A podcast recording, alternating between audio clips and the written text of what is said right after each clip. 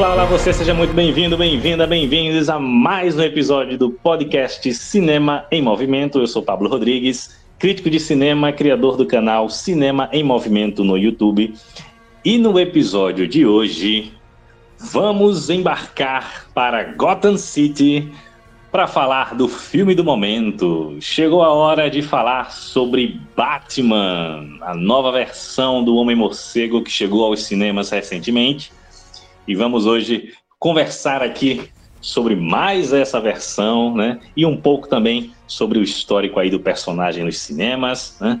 E para esta tarefa sombria, eu estou hoje muito bem acompanhado, né? Com uma convidada super especial, diretamente de Santos, Lalunha Machado. Por favor, Lalunha, se apresente, minha cara. Olá, pessoal. É, obrigado pelo convite, né, mais uma vez aí, para falar desse doidão aí que se veste de morcego para bater em pobre, né, em Gotham City. E vamos lá, né, me apresentar um pouco, falar só um, um pouquinho assim da minha formação para as pessoas, pelo menos saber mais ou menos o que eu faço, né. Eu sou formado em História pela Universidade Estadual do Sudeste da Bahia, UESB, né. Foi dentro do curso de História que eu comecei a estudar o Batman academicamente eu peguei a primeira representação dele para o cinema em 1943 e tratando de como é aquele aparelho midiático e aquele personagem naquele momento foi usado como esforço de guerra e como propagação de um discurso xenofóbico de patriotismo compulsório, né? principalmente em relação aos japoneses. E daí eu não parei mais, né? Já são quase 10 anos de pesquisa. Hoje não me, eu não me dei esse título, me deram o título de maior especialista acadêmico em Batman do país. E hoje eu procuro tratar do, do personagem, das histórias né, que, que ele representa de uma forma realmente mais, mais acadêmica, assim, né? Não é um negócio de fã, tal, né? Procuro utilizar as histórias dele e, e de outras vertentes também, multimídia, tanto videogame, filmes, animações, séries e tudo mais, mas tratando de filosofia, história e sociologia, né? Aí as pessoas me perguntam, mas como é que você faz isso? Eu, por exemplo, eu pego a história do Batman e explico Foucault com aquela história, explico Kant com aquela história, explico Thomas Hobbes com aquela história, né? E por aí vai, num, né, 10 anos com isso. Aí hoje tenho especialização em História também pela Uniamérica. Sou é, fundadora e coordenadora de um grupo de pesquisa na Gibiteca de Santos, o grupo de pesquisa Sônia Luitem. Sou colaboradora também da Secretaria de Cultura de Santos. Faço parte do Observatório de Histórias em Quadrinhos da USP e da Associação de Pesquisadores em Arte Sequencial, aspas, também, e também membro do Observatório de Quadrinhos Carioca, né? Daí com a grande coordenação do Elbert Agostinho também eu participo das, dos eventos e reuniões com o pessoal também. E escrevo para Facada X, também um site que é coordenado pela Roberta A, uma jornalista. E aí meus textos lá, minhas reflexões, inclusive as minhas percepções sobre o, o filme mais novo do Batman também estão lá. E é isso. Só isso, né?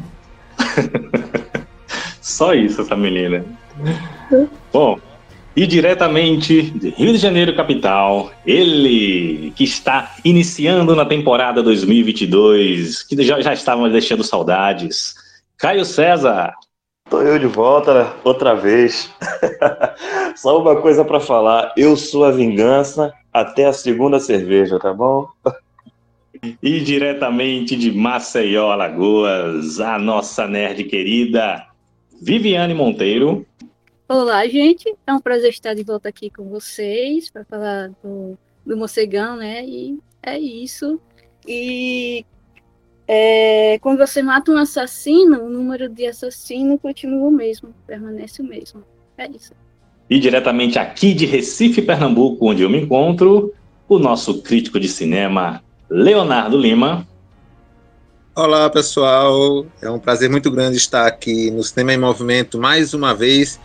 E desta vez para conversarmos sobre o mais icônico dos personagens das HQs e o mais famoso super-herói dos filmes de ação do século XXI, Batman. Acompanhe conosco nessa jornada que vai ser demais. I'm Vengeance!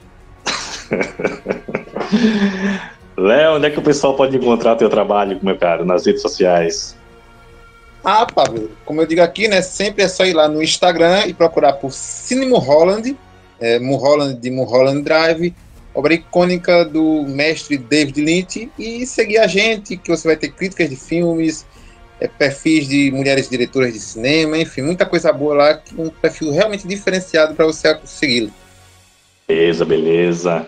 E se você ainda não conhece o Cinema em Movimento, vai lá no YouTube, se inscreve no canal, né, é, curte os vídeos, compartilha e também me segue lá no Instagram, arroba Cinema em Movimento 7. E também, eu agora estou é, escrevendo para o site Tem Que Ver, é um site maravilhoso também sobre cinema, então leia lá os textos que eu escrevo, está né, tá sendo muito bacana a experiência. E também acompanha aqui o nosso podcast quinzenalmente nas principais plataformas de áudio, beleza? Vamos nessa que está começando mais um episódio do podcast Cinema em Movimento.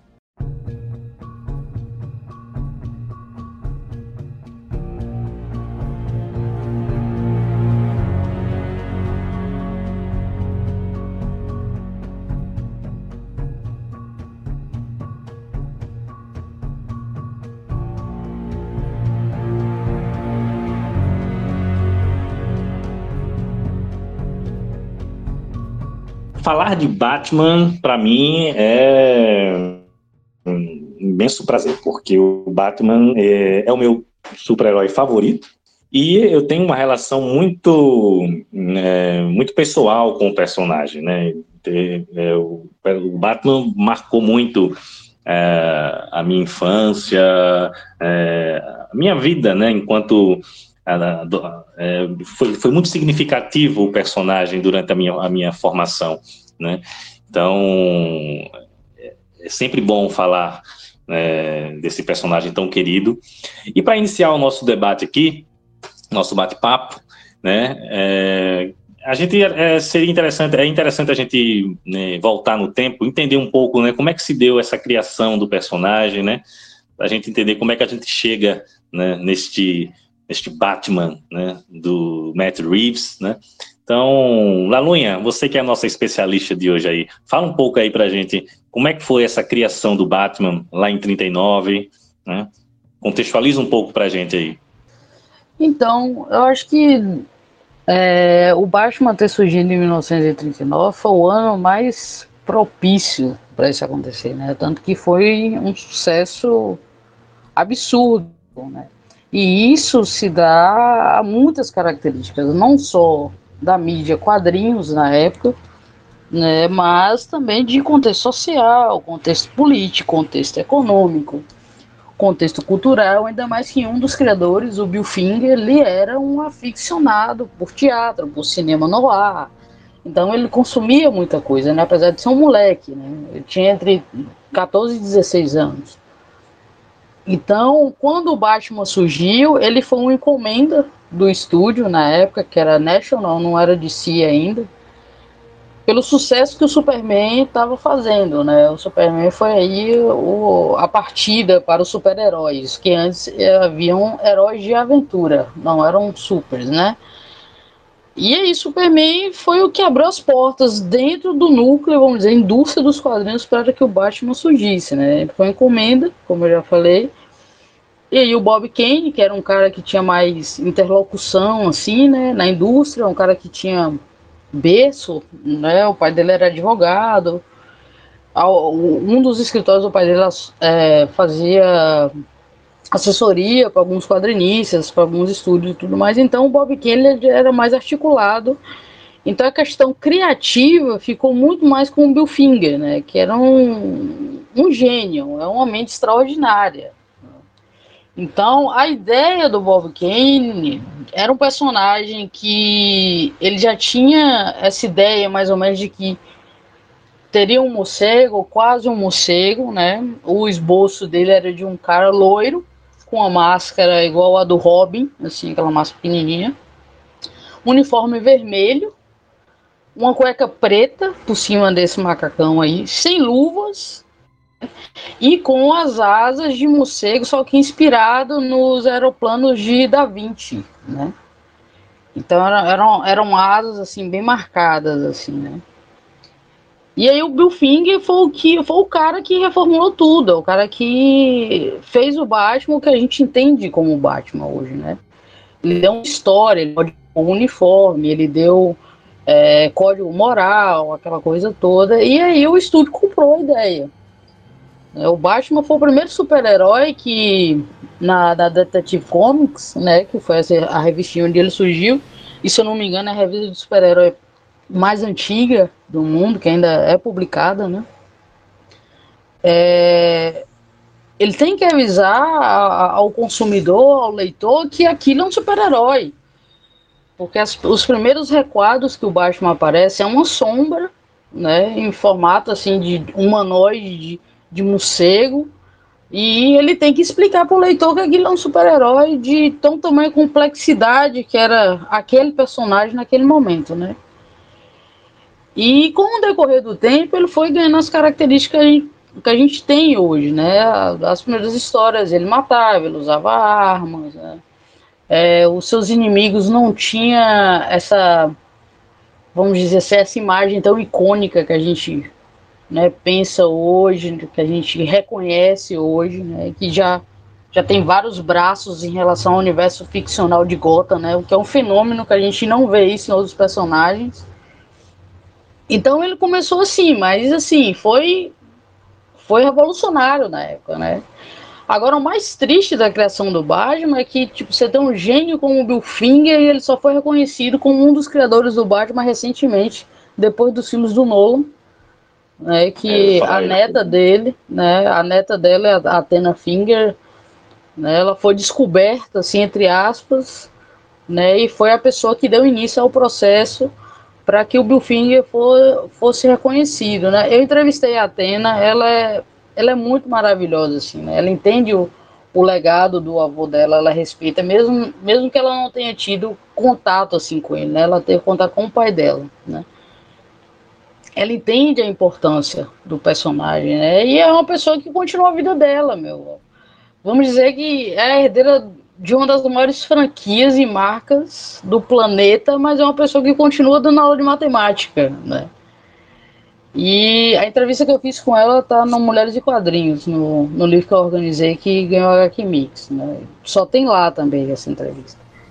É, o Bob Kane, ele, ele era um pouco pilantra, né? Assim, ele até, até o pessoal, é, se faz muito uma relação, né, de que o Bob Kane seria o Bruce Wayne playboy milionário, né?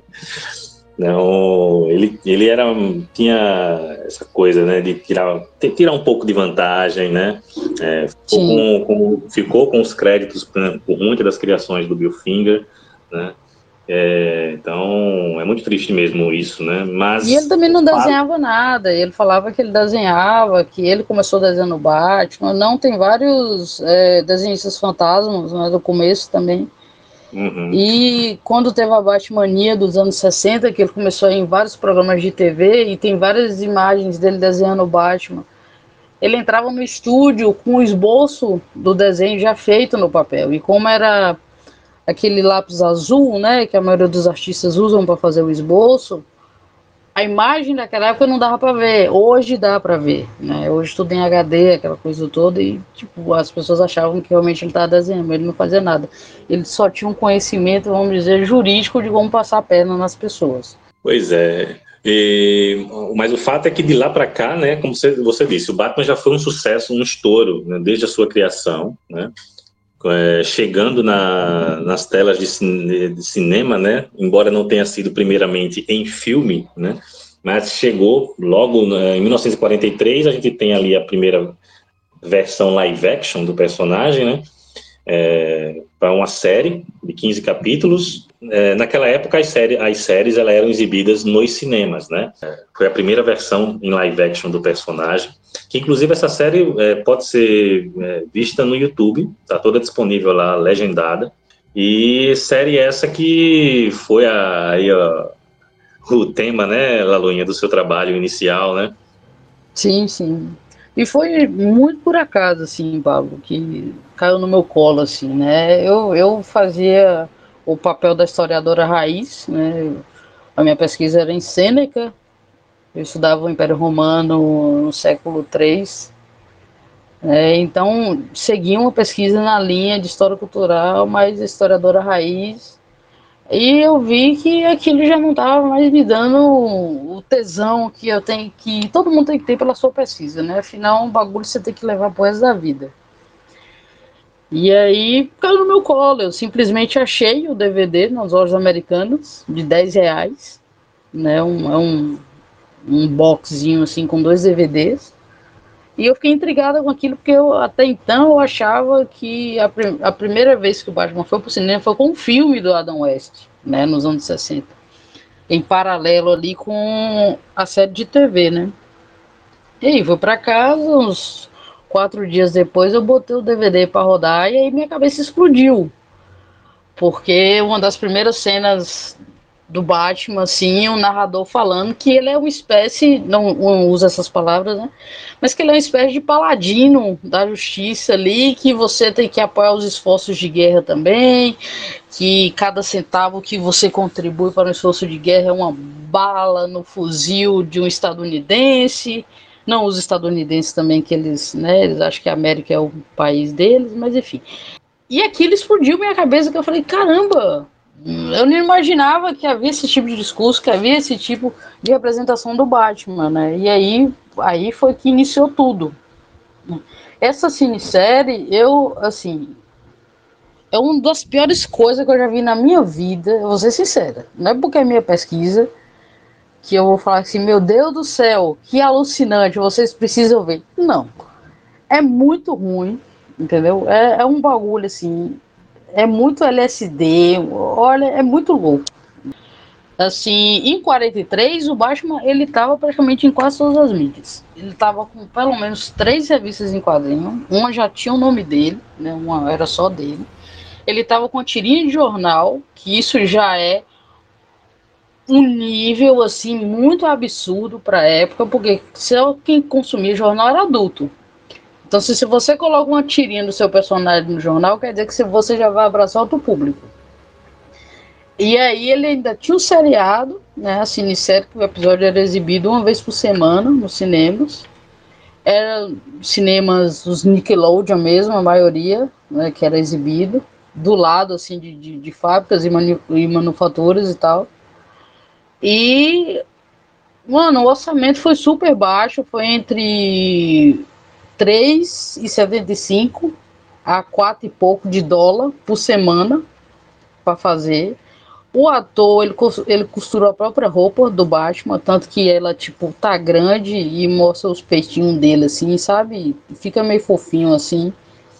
Então, assim, foi o que tinha na hora para fazer, né? Tem um hum. relógio aqui, dá para entrar uma pessoa, então essa vai ser a entrada da Bate-Caverna, porque a gente não tem dinheiro para fazer outra coisa. Então é isso aqui, a Bate-Caverna a gente bota uma mesa aqui, bota os morcegos de borracha pendurado, que é assim mesmo, gente. Bota os morcegos de borracha pendurado, um arquivo aqui do lado, que o Batman recebe as cartas diretamente de Washington, né? Washington sabia que ele era o Batman, que Bruce Wayne era o Batman. E ele tinha até patente. Era, ele tinha patente. Ele tinha patente. Ele era um 4F, que era a patente antes do, do Capitão América também, né? Que era tipo reservista, né? E Beleza. ele fala isso na série, né? Mas é isso, cara. É, vamos dizer que sem esse Batman do Larry Wilson, né, que foi o ator que deu seu sangue e toda a sua vergonha também foi embora com esse seriado, né? Vamos dizer que sem ele não teria o Bat Petson agora. Essa parte aí que ela comentou sobre o relógio, né? Que era a entrada para a caverna. É o mórbido é que a senha para entrar é a hora da morte dos pais do, do, do Bruce. Tipo, 10 e 47 da noite. Aí eles colocam no reloginho pra, pra entrar a senha do, do, do da Batcaverna. Ficou essa, essa, esse horário, né, da morte dos pais do, do Bruce. Hum. Outra coisa, eu tava falando do, do Bob Kane, né, que ele meio que passou a perna em um monte de gente. Tem também a história de que ele, ele teria né, enrolado várias pessoas e de que tinha um filme, era The Back, é, que saiu também 13 anos da, da, antes da, da HQ ser lançada, que era bem parecido, assim, só mudava um pouco porque o, o protagonista, ele era um tipo de um criminoso e que ele tinha algumas coisas que era semelhante com o Batman da, da do Bob Kane, que ele ele também tinha um, um, uma espécie de, de bate-sinal, né? É, usava máscara, é, ele anunciava a presença dele com bate-sinal, como eu falei. Ele tinha um cartãozinho que ele deixava lá quando cometia os crimes, dizendo o Morcego. Era um filme mudo na época, preto e branco, mas assim, tem muitas características que se assemelha com o Batman que a gente conhece. E lembrando assim, essa parte do, do cartãozinho O Morcego, eu lembrei de uma cena do, da série de 43, e quando o Batman tá aprendendo os inimigos antigos, é. ele coloca um, um, um morceguinho na testa. É. Como se fosse uma estrelinha marcando lá. Passei por aqui. É bem engraçado. É assim. muito líquido mesmo. Mas assim, essa, essa, esse, esses filmes aí que a, que a Viviane falou, tem, tem o The Batman, tem o Homem que Ri, é, tem algumas características também do Fantasma da Ópera, tem do Frankenstein, porque isso era tudo o que o Bill Finger consumia, né?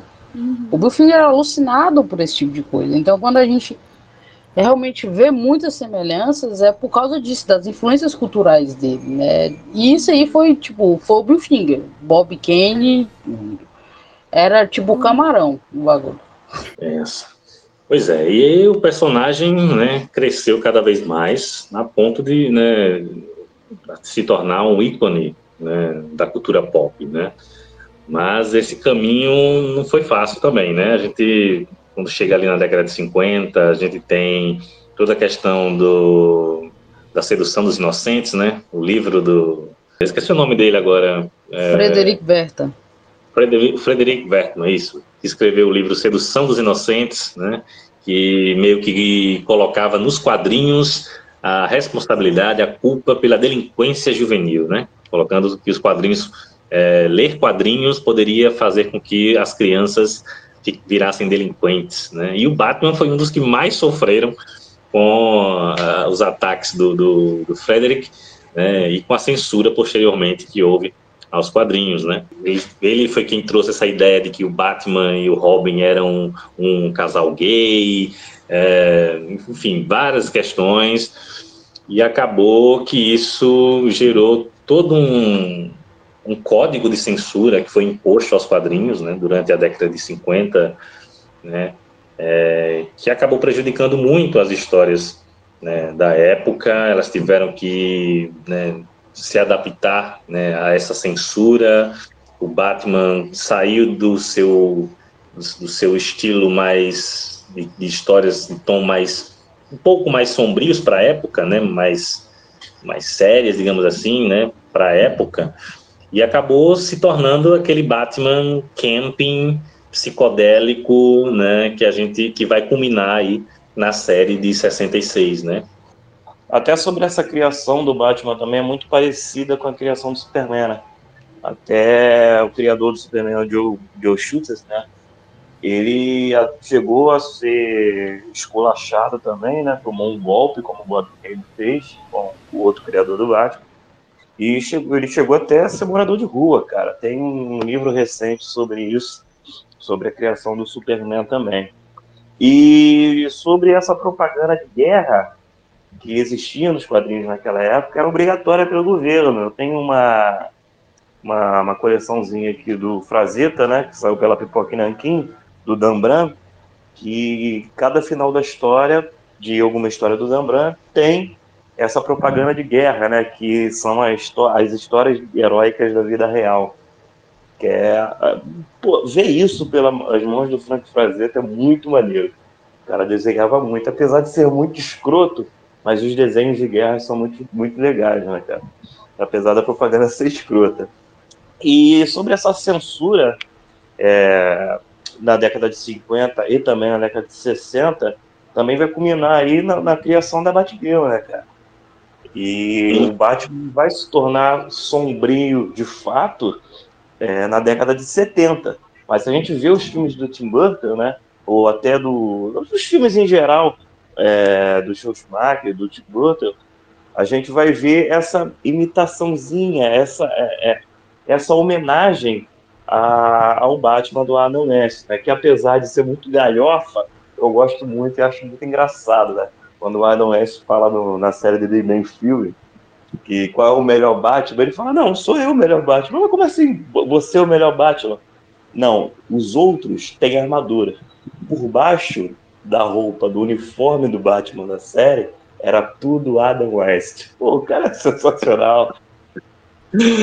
É, é uma, já chegando aí no, nessa questão do Batman de 66, né?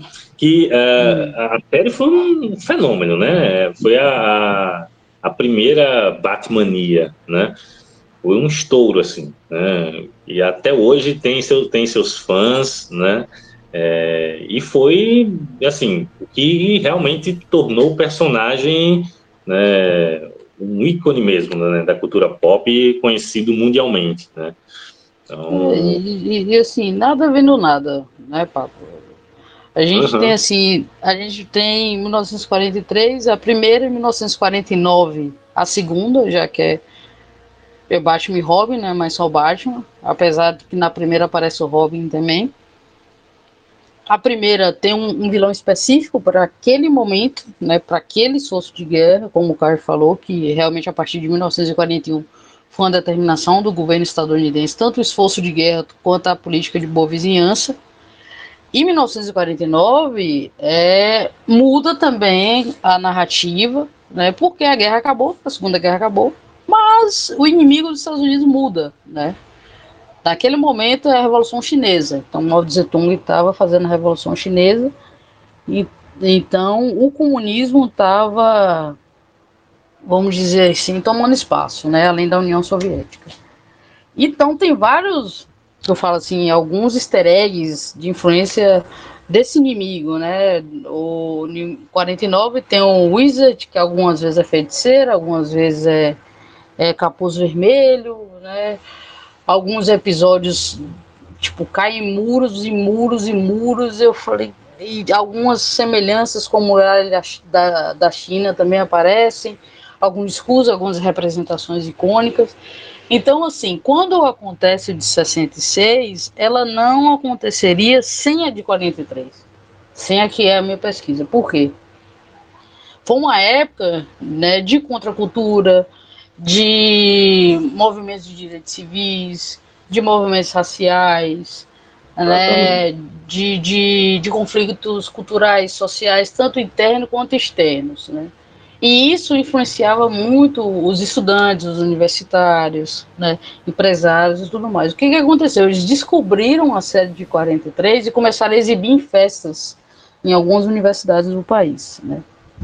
E aí, coincidentemente ou não, né, um cara influente na indústria da TV na época, que agora também a indústria cultural muda, né? Antes você tinha que se deslocar para consumir esse tipo de mídia, agora a mídia está dentro da sua casa. Né? E aí ele teve a ideia de fazer, né? E assim, na época fazia muito sentido aquele Batman.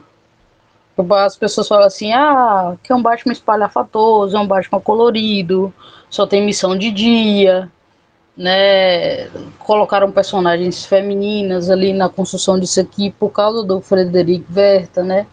por causa da sedução dos inocentes hum, é, dez anos atrás. Então, quando o Vertan faz aquilo ali, ele era, ele era um psiquiatra, na verdade. Ele era alemão naturalizado estadunidense, né? E ele realmente ele tinha uma ideia genuína para estudar né, a questão da delinquência juvenil na época. Tarará. Vamos dizer assim que, entre aspas, ele tinha boas intenções, né?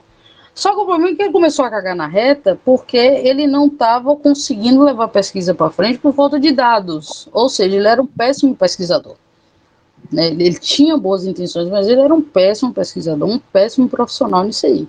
E ele começou a alterar dados. Né? Então ele começou a publicar artigos, não foi propriamente o livro. E aí a Associação de Pais e Mestres dos Estados Unidos começou a ter acesso a, esses artigos em que ele demonizava os quadrinhos.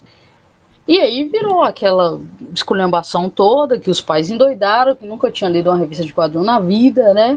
Mas ele pegou coisas assim, ele, ele, ele fraudou muitos dados, né? Principalmente de entrevistas que ele falou que fez, nada disso aconteceu e pegou capas e histórias específicas e fez um recorte assim absurdo. Como por exemplo, tem uma imagem que ele usa da Mulher Maravilha que é a axila de uma das personagens e ele diz que aquilo é uma vagina. Então ele recortou a axila e no artigo ele diz que aquilo ali é uma vagina, certo?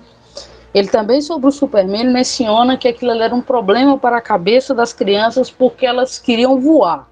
Ele não fala com essas palavras, mas quando você lê toda a paródia que ele faz lá, toda enrolação, é isso. Então o menino vai ter problemas psicológicos e emocionais, porque se alienígena tá voando e o menino não consegue voar.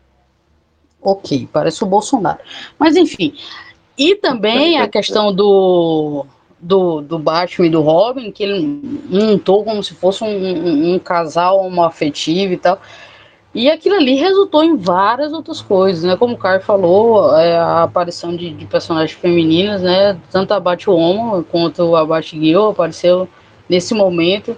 E só tomou a proporção que tomou por causa da Associação de Pais e Mestres, né?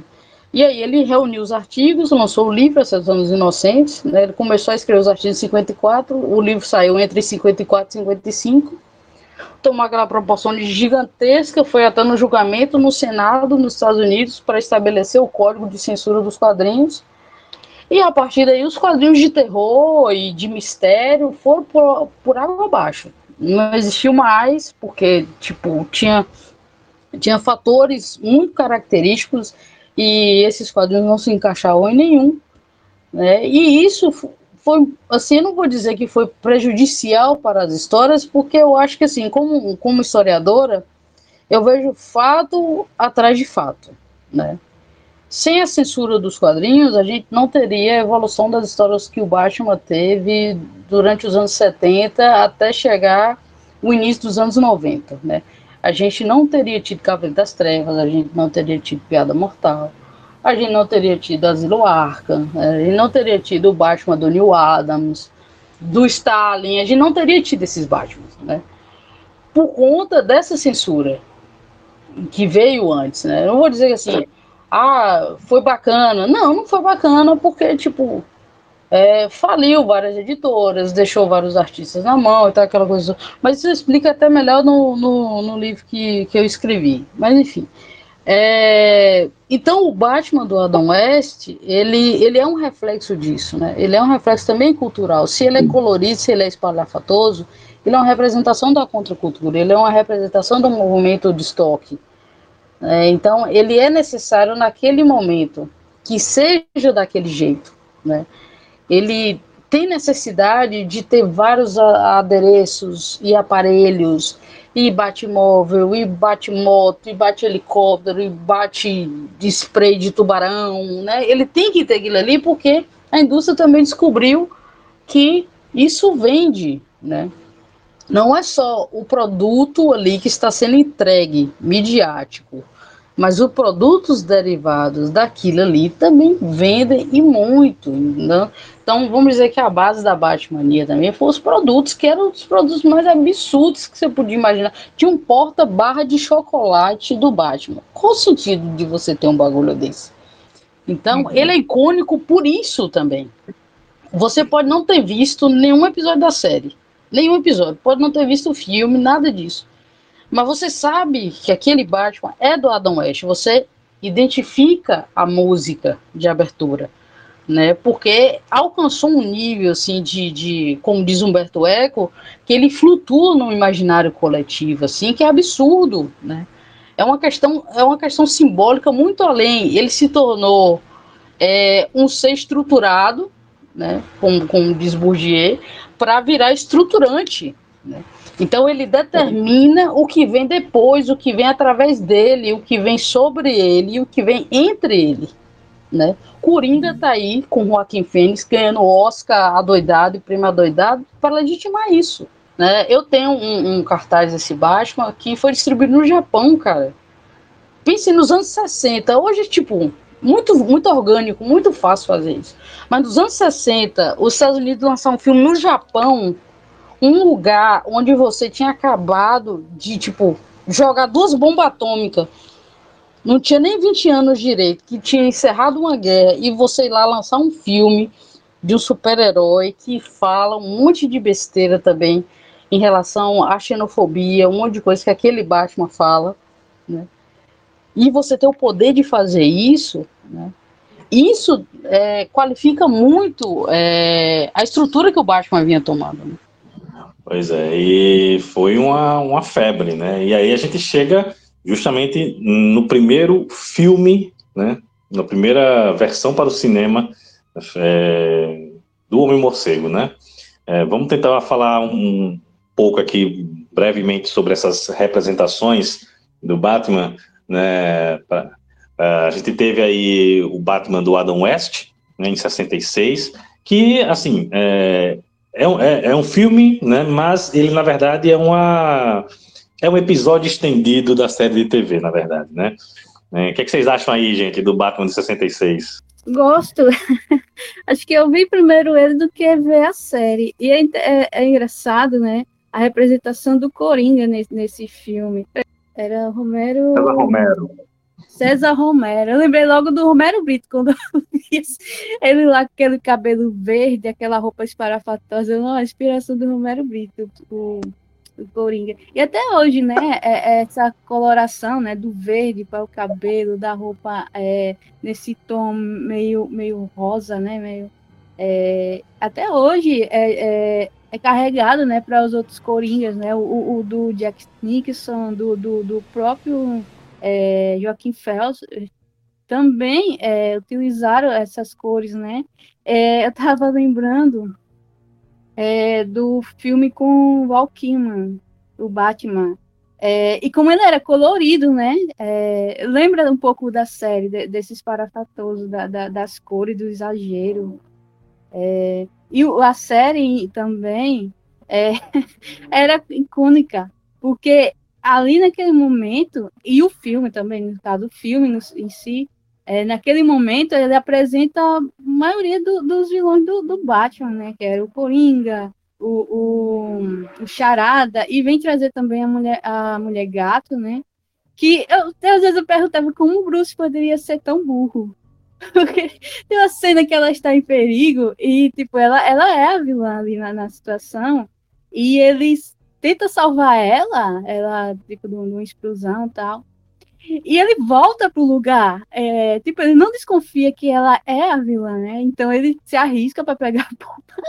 Passa meia hora andando pelo, pelo, pelos lugares para tentar se livrar da bomba. De repente aparece freiras, aparece carrinho de criança. Sabe, a, a, a, o jogo ali da, da, da comédia, né? E como o que era bobo, besta, é, conseguia prender o, o espectador, né? Para assistir. E era esse esse fenômeno, né? Esse, a magia que, que o Batman, é, mesmo sendo algo bobo ali, que a gente está assistindo, até hoje a gente para para assistir e, e, ainda se delicia com, com, com a série, com o filme, que é praticamente a mesma coisa, assim, só uma extensão de um para o outro. Sem contar que o Coringa, né, o César Romero, ele se negou a fazer o bigode dele e a maquiagem era por cima do bigode, cara. Muito escroto. O cara era tão sinistro que ele conseguiu fazer isso, cara. O Coringa de bigode. É incrível, cara. No meu caso, é muito engraçado, porque assim, eu peguei justamente a, a transição, né? Eu sou de 85. Então, quando eu, eu, eu era menino, o, eu nunca assisti o filme dos anos 60, né? De 66. Mas assim, o, o, imaginário, o pouco imaginário que eu tinha quando eu era criança do Batman era esse Batman mais, galho, mais galhofa, né? Esse Batman mais camp dos anos 60. Então, eu, eu, não, eu não peguei, eu não fui ao cinema é, ver o, os filmes do Tim Burton. O primeiro Batman que eu, que eu tive acesso foi o Batman lá do, do, do Joe Schumacher, que, que, que pesca muito, né? Tem muita influência desse, desse, desse Batman lá dos anos 60, né? Um Batman mais engraçado, mais. não se leva muito a sério, né? Então, isso causou, na, na, minha, na minha formação como, como indivíduo, causou um pouco de bug. Porque eu sempre ouvia dizer, o povo dizer, não, que o Batman é um super-herói que foge aquele padrão, né? Aquela mitologia que se é, que eu vejo muito os super-heróis, né? É, muito desse, desse espectro de uma mitologia, né? Cada um com, com um poder específico, com, com a magia, com a capacidade distinta, né? Muito lembrando os deuses da mitologia greco-romana. E o Batman não, o Batman era um ser humano comum, né? Vamos dizer entre aspas, mas que se diferenciava pela, pela sua sagacidade, a sua inteligência acima da média e pela força, né? Então, esse confronto, digamos, de, de imaginários, de identidades acerca do Batman, isso causou um, um, um, um baque muito profundo em mim, uma crise, vamos dizer assim, acerca da, da, representação do personagem, que só veio se resolver mesmo lá no primeiro filme do, do Nolan, já no século XXI. É, cara, porque eu acho que demorou muito para chegar no cinema aquela parada da Era de Bronze, dos quadrinhos, tá ligado? Quando rompe essa parada na década de 70, quando inicia né, a Era de Bronze, em 70 mesmo, né? Aí começa a vir Frank Miller. Não, Frank Miller. Década de 70 é Danny O'Neill. Então, pô, Denis, pô, Denis O'Neill, cara, é o cara incrível. Ele começa a Era de Bronze com Lanterna Verde e Arqueiro Verde, cara, em 70, se eu não me engano, com, com essa, essa dualidade, né? O Lanterna Verde, aquele policial da moral e bons costumes, aquele conservador de fato americano, né? E o Arqueiro Verde, que é o a lá Batman, né? É o cara mostrando que não é bem assim. E a primeira história deles, é, inclusive desenhado por Neil Adams, a primeira história dessa dupla, né, na Era de Bronze, é justamente é, o Lanterna Verde ajudando o proprietário de um prédio a expulsar pessoas pobres que invadiam aquela propriedade e o Arqueiro Verde mostrando que não é assim, não é assim que funciona. Então, na década de 70 ali, a gente vê essa dualidade entre conservador e entre essa questão da contracultura. E a gente vai ver logo depois o Batman sendo acusado de matar o Harvey Dent, né, na década de 70. Então, essa dualidade aí da Era do Bronze levou muito tempo para chegar ao cinema. Eu acredito que ela chega no cinema mesmo com a era é, com a trilogia de Nolan, né, cara? Depois da, da, da, da, versão de 66, né, com toda essa reformulação que aconteceu nos quadrinhos, na década de 80, a gente tem a segunda versão do, do, do personagem para os cinemas e primeira, né, no sentido de pensada como um filme mesmo, né, que é a versão do Tim Burton, né, de 89, né, eu falei que eu tenho uma relação muito pessoal com, com, com o personagem, né? Porque uh, o meu conhecimento de Batman na infância era do, do, da série animada dos Super Amigos, né? É, quando eu vi o filme pela primeira vez, eu tinha cerca de seis anos por aí, seis, sete anos. Uh, e foi justamente né, numa época. É, eu, eu sou filho de pais separados, né? É, hoje eles já voltaram, mas é, é, durante muito tempo meus pais se separaram quando eu tinha quatro anos de idade. E hoje, né, já adulto, é que eu percebo o impacto que é que esse, que essa, essa situação familiar teve em mim.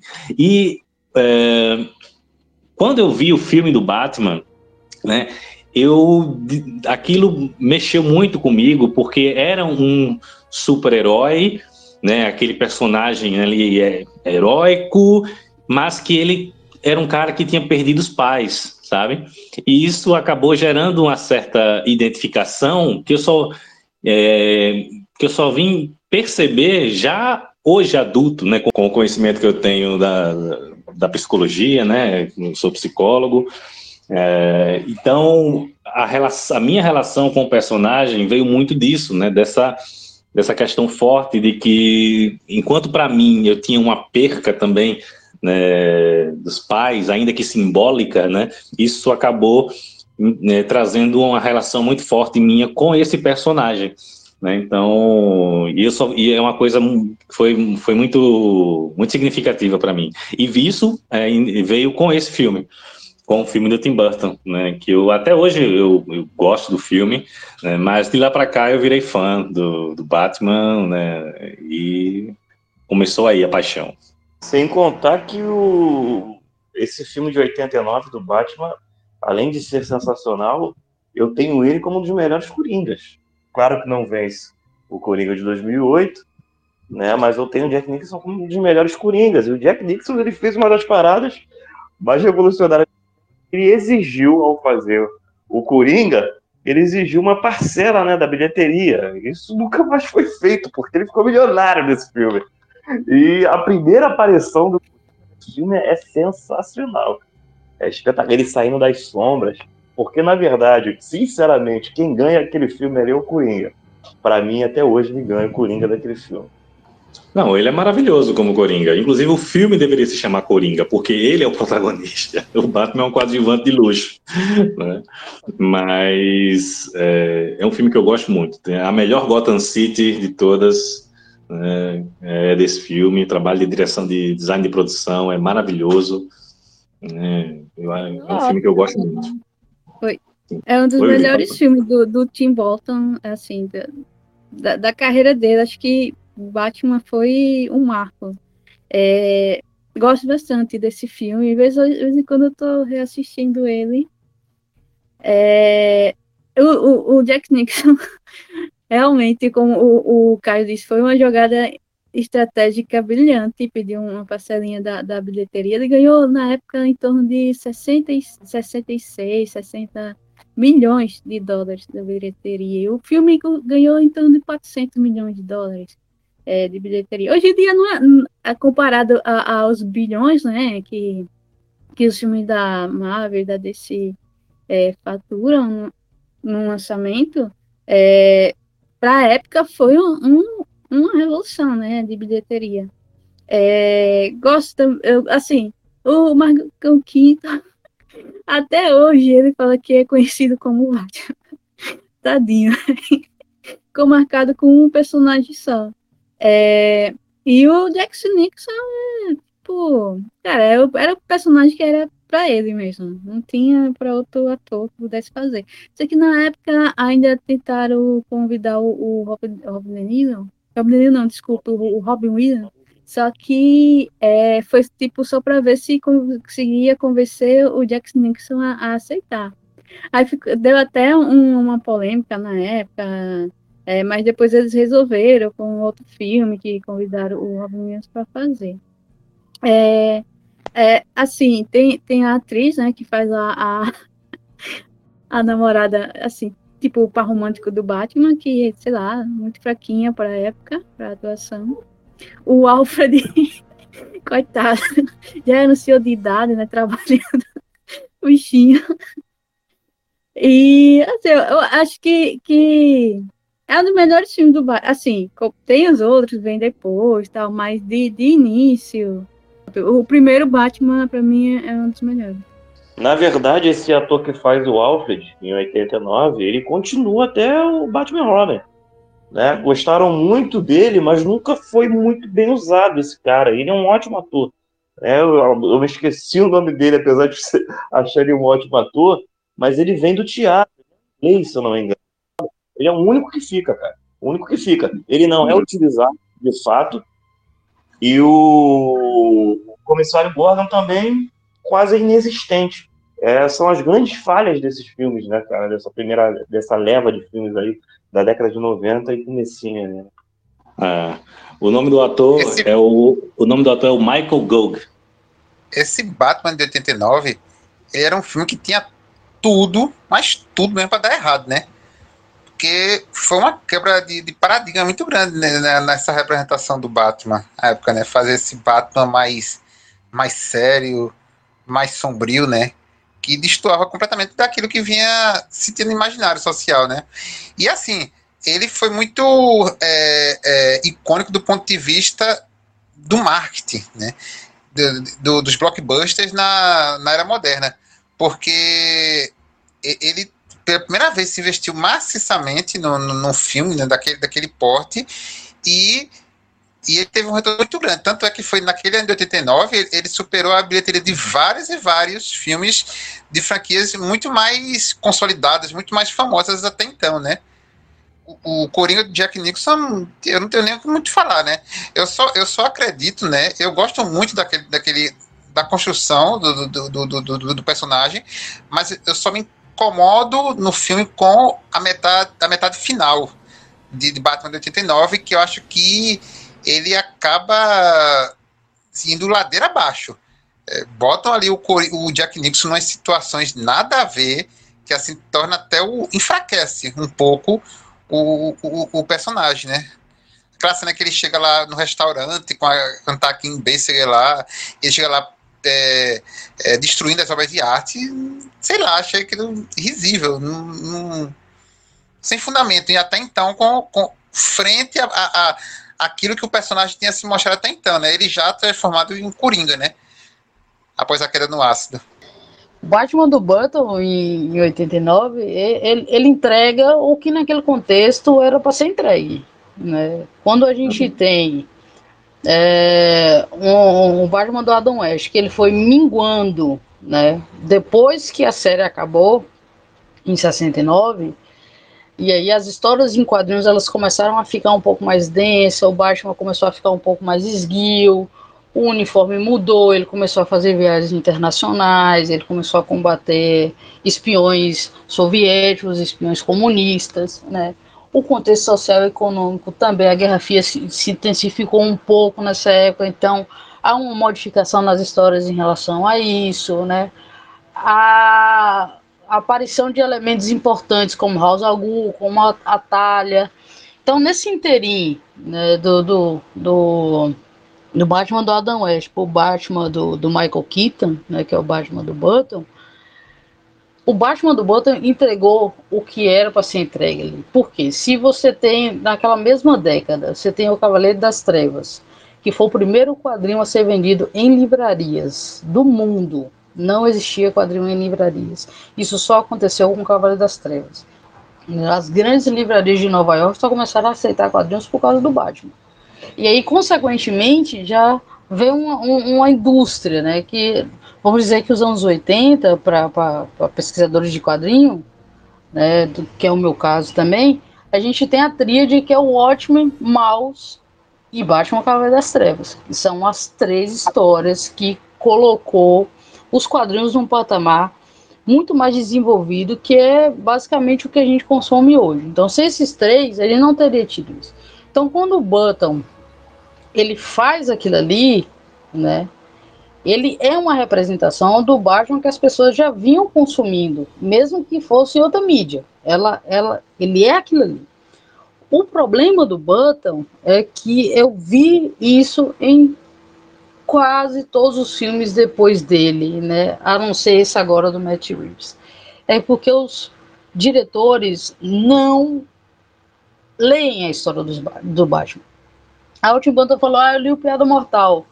Beleza, ok, você lê um quadrinho de 20 páginas e você quer fazer, tipo, uma obra gigantesca em relação a isso e você fala que você pesquisou nos quadrinhos para fazer o personagem. Né? Não, não, não pesquisou. Não pesquisou. Né? Ah, chega o Nola e fala, ah, eu pesquisei, eu li o, o Longo Dia das Bruxas. Né? Uma série em quadrinhos, vamos dizer, mais de 100 páginas para você fazer uma trilogia. Também não pesquisou, não estou dizendo que os filmes são ruins. Mas, se você está baseando um personagem que é em outra mídia, você tem que consumir aquilo. E é o que a Marvel faz. Né? E quando a Marvel começou a fazer isso, ela desbancou a DC de longe. O que a DC era no, no final dos anos 70, com o Superman, né? Consolidou com o Batman do, do Burton. E vamos dizer que legitimou com o Batman do Joe Schumacher, que para fãs e para mim não é um, não são bons filmes, mas que para a população de modo geral é, né? Deu mais bilheteria do que o do Button, fez muito mais sucesso do que o do Button e por aí vai. Então, o que a DC era nessa época, a Marvel começou a ser agora, né? E consolidou com isso, com o quê? Com pesquisa, né? Com é, apropriação das obras, né? Então, por isso que hoje a gente tem um Batman detetive. Porque, pô, é um personagem que surgiu numa revista que chama Detetive Comics, pelo amor de Deus, né? Então, quando você tem o, o Batman do Burton é, colocando, como foi falado aqui, o Jack Nixon como Coringa, isso também não, não é surpresa, vamos dizer, para a indústria naquela época, porque então, se ela coloca o Jack Nicholson, se ela coloca o, o Burton, que tava, tipo, tava no hype na época, né? O Michael Keaton tava mais ou menos, sofreu várias críticas também para ser o Batman. Né? Então, quer dizer o quê? Vamos investir nisso aqui, em alguma forma, para a gente até abraçar outros públicos, né? Para a gente até entreter outros públicos, né? É, eu não concordo com a construção que o Tim Burton fez de Gotham. Eu acho ela muito teatral. Né? Poderia ter explorado um pouco mais disso. A cidade também é um personagem. A cidade é uma narrativa, até mais que o Batman algumas vezes, né? O Jack Nixon, eu concordo com o Léo, da metade pro final do filme, é, é, parece que perde muita linha, parece que foi outra pessoa que estava escrevendo, da metade pro final do filme. Parece que botaram outra pessoa para dirigir, né, da, da metade pro final do filme. E no Batman Retorno, é, ele cometeu um erro também que eu acho que o Nolan cometeu no terceiro filme, que é colocar uma quantidade gigantesca de vilão e você não conseguir trabalhar nenhum deles de fato de, de uma forma satisfatória. Né? Colocou uma mulher gato hipersexualizada da, da Michelle Pfeiffer, que era uma roupa vestida a vácuo, né? Foram mais de 50 roupas feitas para ela fazer aquilo ali, porque ela conseguia colocar roupa, mas não conseguia tirar. Então ela tinha que cortar. Toda vez que ela tirava a roupa, ela tinha que cortar a roupa, ela tinha que vestir outra, né? Hipersexualizada, tem umas cenas muito desnecessárias, tem cena que o Batman mata também, que as pessoas também não percebem, ele explode uma galera lá, né? Mas assim, ficou icônico também por essa parte que vocês falarem da questão da publicidade, né? Foi uma forma diferente de fazer, né? E que naquele momento era necessário colocar o Bob Kane para ir na Premiere, lançar filme extra falando da produção do bagulho, entrevista aquilo, entrevista não sei quem mais, né? E colocar o, o a elipse amarela com um cego no meio, aquilo ali é, é, a legitimação simbólica do personagem, né? Aquele símbolo é o terceiro mais reconhecível do mundo. O Batman em 2019 foi a terceira palavra também mais dita do mundo, né, que foi quando ele completou 80 anos. Então a gente vê o peso que aquilo ali tem, né, de, de uma responsabilidade midiática muito grande. Então, assim, o que veio depois, né, aí eu não entendo o que foi esse, esse, esse, esse carrinho de rolimã desgovernado que a DC tomou depois do, dos filmes do Banta com, com Schumacher, que para mim é muito LSD para minha cabeça. É uma loucura, assim, sabe? É, um, é o bate-mamilo, é o bate-cartão de crédito, entendeu? É, olha, eu, toda vez que eu assisto aquilo ali, eu tenho que tomar uma cerveja depois, porque não dá, não dá. É muita informação para minha cabeça. Eu tenho que trabalhar de outras formas com aquilo ali. É, o, o, filme, a, o filme de Tim Burton, é, eu gosto muito do primeiro filme, como eu falei, né? É, o segundo já tem um, um certos, certos problemas com ele. Né? Eu reconheço que tanto os, o, que os dois filmes são problemáticos com relação à, à caracterização né, da, do personagem, né? Mas é, enquanto cinema, o primeiro filme me agrada, né? o segundo eu já acho um pouco problemático, né? É, a versão do Josh Schumacher, né, enfim, é, aquilo ali é indefensável. Né? Tentou ser um, um, uma espécie de, de referência dali da, da série de TV dos anos 60 numa, né, num contexto totalmente errado. Né? Então,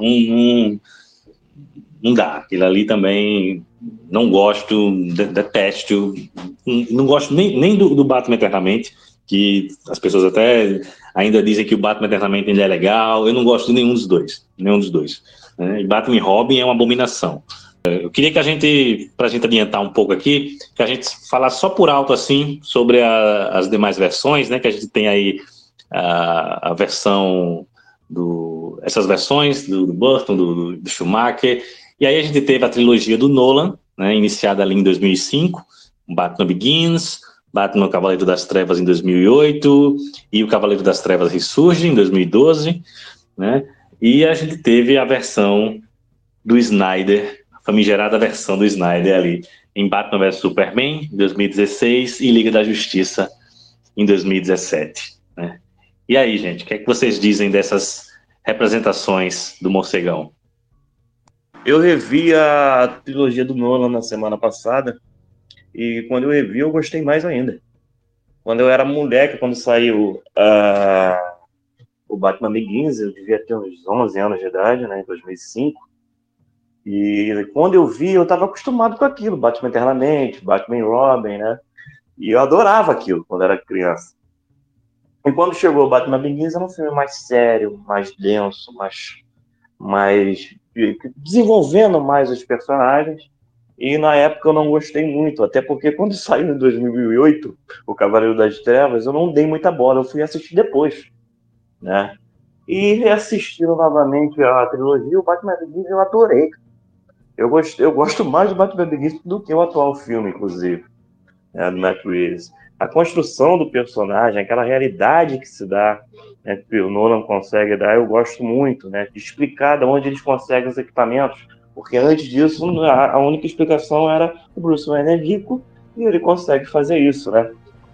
É a construção do, do Raiz Algum, né, que você pensa que é um cara, né, que você vê ele morrendo, e no final já é, porra, o Liam Neeson, e é, é sensacional essa, toda essa construção do Begins. Eu gosto, eu gosto muito dele e pretendo assistir mais vezes, né? O Cavaleiro das Trevas nem se fala, né? É sensacional, é, é um filme já aclamadíssimo aí na, na trajetória do Batman, né, no cinema.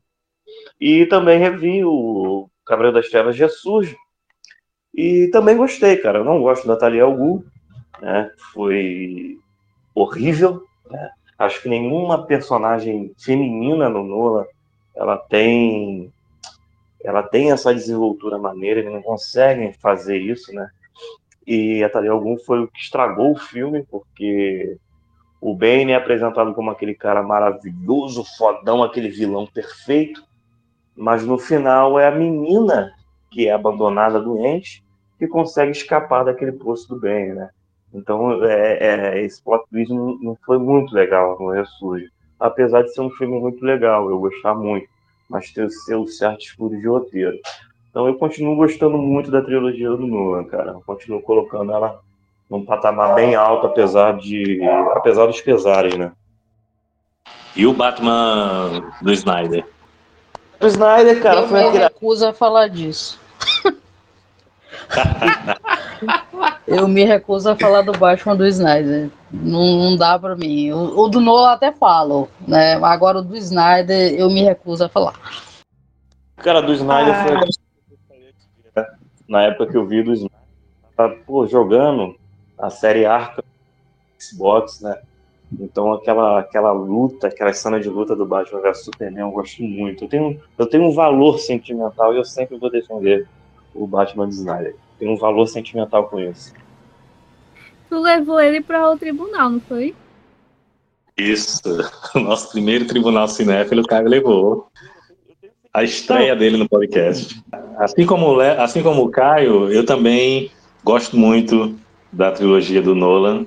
É, ainda é o meu Batman favorito. Eu gosto muito, acho muito bem construída. Obviamente tem, uh, se a gente for olhar, tem os alguns problemas, né? Principalmente ali no terceiro filme, né? Mas em termos de discurso político também, né? Mas é, eu gosto muito. Cavaleiro das Trevas para mim é uma obra-prima um dos melhores filmes né, da década, assim, é, coloco no meu top 100 de todos os tempos, fácil, fácil, né, e, enfim, gosto muito, gosto muito da, da, da trilogia. O Batman do, do Snyder, para mim, né, o Batman fascista do, do Ben Affleck, é, ele acentua uma, é, essa característica do Batman que já, já existia, né, só que o, o Snyder acentua isso com o seu, a sua, essa sua questão de sempre estar tá militarizando né, os seus personagens, né? Porque o Snyder não entende os personagens, né, os super-heróis que ele, que ele, com quem ele lida ali, né? Ele não, a Liga da Justiça, ele não entende a Liga, a Liga da Justiça. Ele acha que, né? Ele coloca todo mundo ali por igual, todo mundo é uma versão variada ali do Batman, né? militarizada, fascista, né? Então, o Batman dele não, não me agrada, não me agrada. O, o Batman do Nolan, eu vou dizer você, eu gosto porque me rendeu muita pesquisa, cara. É, eu tenho também um, um, valor sentimental pelos filmes que eu assisti quando eu era adolescente, eu acho que eu tinha 15, 16 anos o primeiro filme. E eu achei interessante na época que falei, caramba, demora 40 minutos de filme para o Batman ser Batman, né? A gente vai vendo aquele Bruce Wayne, aquela coisa, e demora 40 minutos de filme. Antes isso não existia, né? As questões do, do, do equipamento e tal, das roupas, do treinamento dele, isso me rendeu pesquisa, por quê? Porque eu cheguei a, a fazer um artigo e fiz também uma palestra sobre isso no MIS, em São Paulo, né? que é a sociologia em Gotham City, como ela funciona no Gotham, né, na Gotham de Nola. Porque assim, você tem um Batman, um Bruce Wayne, na verdade, né, que herdeu, é, é, herdou um, um, império dentro de uma ilha, né? Em vez de tomar conta desses bagulho dele, ele despiroca, enlouquece, não toma um ansiolítico, né? Não faz uma terapia, não toma um remedinho para depressão, nada disso, né? Despiroca, vai lá, leva um pau na cara, né? Da, da máfia e sai. Simplesmente abandona tudo, né? Vai embora o privilégio do homem branco, o top, o hétero top, né? Rico e tal, abandona tudo, foda-se tudo, é isso aí e continua rico, né? continua rico, o Alfred vai lá buscar ele com o seu jatinho e tudo mais, e aí ele resolve fazer as coisas do jeito dele, né? Do homem branco privilegiado hétero. Que é o quê? Desviar dinheiro da própria empresa para comprar máscara. Para comprar 10 mil máscaras para não dar, tipo, para não desconfiar que a gente está desviando dinheiro da empresa, certo? Vamos a esse setor de tecnologia militar aqui, que está, entre aspas, desativado dentro da empresa, e vão desviar isso aqui também, né? Eu usar todo esse aparato que a empresa que eu poderia estar fazendo, é, contribuindo com a infraestrutura da minha cidade, né, contribuindo com a educação da minha cidade, com hospitais, né, com, com toda a questão social e econômica da cidade, vamos desviar o dinheiro, né? Porque quanto mais tiver órfão, melhor, porque eu terei mais hobbies, eu terei mais mão de obra barata de educação infantil para apanhar na rua de super vilões. E o que acontece? Quando eu falei isso no MIS, né, num evento lá, foi grande o, o evento, né? Foi numa virada nerd. As pessoas ficaram assim em choque. Eu falei, bom, mas eu vou explicar por que, que a trilogia do Nola ela, ela, ela tem uma linha narrativa assim que quem não percebe o, o, o fascismo do Batman é porque na, nesses filmes é porque em parte realmente se beneficiou muito com os, os efeitos visuais que o filme apresenta e são filmes que envelheceram muito bem, mas muito bem. O Nolan ele fez isso de uma forma fascinante, né? São filmes que você assiste hoje e você acha que eles foram feitos há um mês atrás, por conta dos efeitos visuais. Quase não tem CGI nos filmes. Né? Então, quando, mas quando você vê o roteiro, que você entende assim, se Bruce Wayne ele fosse verdadeiramente Bruce Wayne, se ele fosse uma pessoa, vamos dizer, que respeitasse a empresa que os pais deles deixaram, que respeitasse o legado que os pais dele deixaram naquele filme, nesse filme nem tanto, né? Que o pai dele fala, oh, a gente tem que retribuir para Gotham tudo o que ela fez por nós, né? Então esse metrozinho aqui, quem fez foi a gente, né? Está retribuindo para a cidade, né? E ele não, ele não permanece nessa linha, né? Ele usa a mão de obra da empresa, mão de obra especializada, que é o do Lúcio, né? Ele desvia o dinheiro da própria empresa para isso, os aparatos da empresa para isso, né? Para combater algo que ele poderia ter desfeito sendo um Bruce Wayne decente sendo um empresário decente, né? Então, assim, ele pega todo esse aparato para se vestir de museu para combater a máfia, né? Que tem uma mão de obra que ele mesmo sufocou de manhã, né? Porque a empresa dele sufoca todas as pequenas empresas na cidade. Então, todas vão à falência. Então, essas pessoas não têm onde ser empregadas. Então, aí a máfia tem ascensão nisso. A máfia, para se manter, ela vai pagar o policial, vai pagar o agente, né? vai subornar o legislativo, o executivo e o judiciário para se manter. Né? E a pessoa que poderia resolver isso, ela está se vestindo de morcego à noite para bater nessas pessoas. Né? Sendo que, em parte, ele poderia realmente fazer alguma coisa que realmente funcionasse para a cidade. Né? Então, a discussão que eu tive é, nessa palestra é que se esse Batman, com essa visão, né, ele ainda é aceito socialmente se ele ainda se encaixa na sociedade que a gente está hoje, né? Se faz sentido isso. Por isso que, em parte, eu, eu gostei muito do discurso do, do Matt Reeves, porque ele joga merda no ventilador, né? Ele, ele dá sentido para isso. Ele coloca assim: a família do Wayne não enriqueceu do nada, não. Entendeu? Tem podre, tem coisa para ser mostrada, né? E no filme do Nolan, isso fica meio assim flutuando, sabe? Né? Tem coisa, não tem coisa, né? O Alfred sabe alguma coisa, não sabe, né? O House Augusto sabe alguma coisa da família dele, não sabe, né? Então, assim, considerando é, do que eu entendo sobre Batman, né, que é a, a minha especialidade de, de, de, do personagem, do que ele representa historicamente, socialmente, as coisas que é o que é o meu foco de pesquisa, é uma trilogia que me deu material para estudar esse tipo de narrativa. Agora, como filmes, eu acho extraordinário. Eu acho extraordinário. O terceiro filme não me agrada, tipo, muito. É, eu evito assistir. Né? Eu, eu, não gosto da construção do bem, eu não gosto dos discursos que ele faz. São é, demagógicos e tal, aquela coisa toda. Não gosto daquilo, né? Agora, o Cavaleiro das Trevas, mano, a, a herança que aquilo ali deixou né, o Oscar póstumo para o Heath Ledger, né, foi aí que o Oscar é, resolveu modificar como escolhia os melhores filmes e tal, porque o Cavaleiro das Trevas ficou fora da lista. Então eles resolveram modificar aquilo ali para que outros filmes pudessem participar. Sobre a trilogia do Nolan, é, eu, eu, eu, tenho muito carinho com a trilogia, né? Realmente é uma coisa mais das mais fantásticas que foi feita no cinema nesse século, inclusive porque é o, dentro da filmografia do Nolan é um filme com mais coração, com mais alma, sabe? É o filme menos científico do Nolan, no meu, no meu entendimento, e que é por isso que funciona tanto, sabe? É, é, tão bem, embora cada filme ele tenha um, um, um lugar diferente no meu coração. Eu acho que o Batman Begins, por incrível que pareça, é o que ele envelheceu melhor para mim no sentido da, do aspecto mais dramatúrgico dele, sabe? Da, da narrativa que é trazida ali.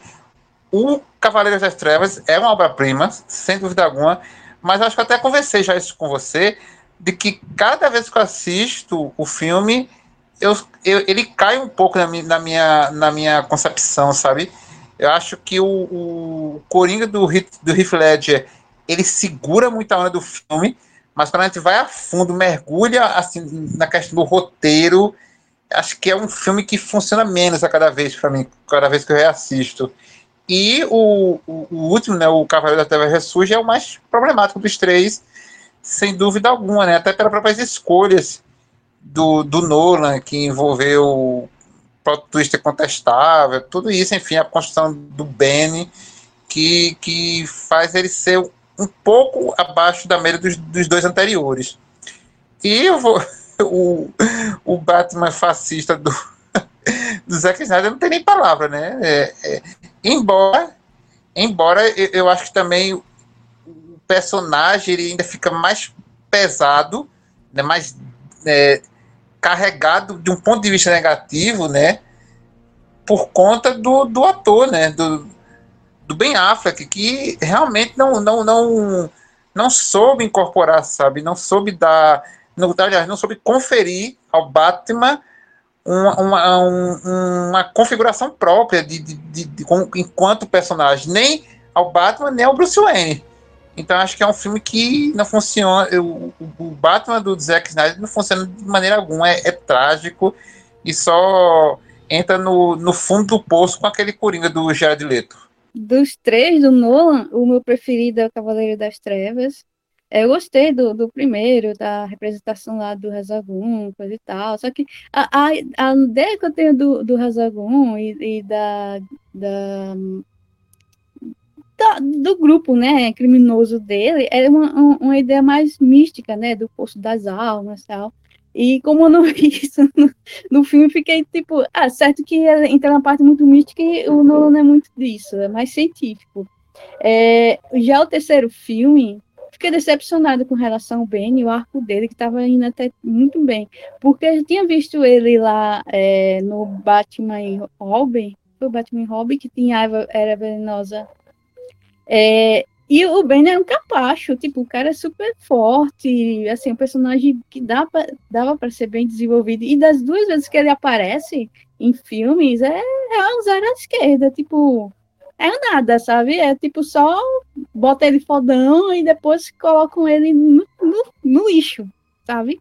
E contra a, a, a, representação do filme do Zack Snyder é, é aquilo, né? o cara se acha um deus fazendo é, filme de, de HQ, filme de, de é, da, da, DC. É, e o, o, uma observação que o Batman também aparece no mesmo ano, 2016, ele aparece em Esquadrão Suicida, numa cena extra, é, uma cena pós-crédito com a Amanda Wallace, que ele que é uma cena desnecessária, que ele vai ali negociar é, informações sobre os metas humanos e tal, que ele começa, é, pega uma pasta sobre é, o Flash, o, o, Aquaman, o Cyborg, ele, conhece, ele consegue a partir da, da Amanda ali. E, tipo, foi só uma figuração que não adianta Sofrível. É, sofrível. E Liga da Justiça, o último, né? Tipo, é uma discussão totalmente do Batman. É, é um, um Batman apagado, um Batman. Ah, sei lá. É, é esquecível o filme. E do Robert Pattinson a gente vai falar no próximo bloco, é isso. Claro. Antes de, de falar do The Batman, há de citar o, o, a versão anônima do Batman, do, do Pacificador, da série do HBO Max, que estava prevista a participação do, do Batman no, no, e do Cyborg no episódio final da série, só que eles não, não apareceram. Tá lá o, o Aquaman e o Flash, né? Do, e, o, e a Mulher Maravilha, né? Sendo que o Jason Momoa e o, e o Ezra Miller ele aparece, né? Mas a Gal Gadot não, não aparece no, no, na série. E esquecemos de falar também em uma das melhores versões do Batman para o cinema, que se chama Batman Lego. animação. É, pra mim é o melhor de todos aí, ó. Bate todo excelente. mundo, aí é o Batman Lego. Gosto muito. Excelente.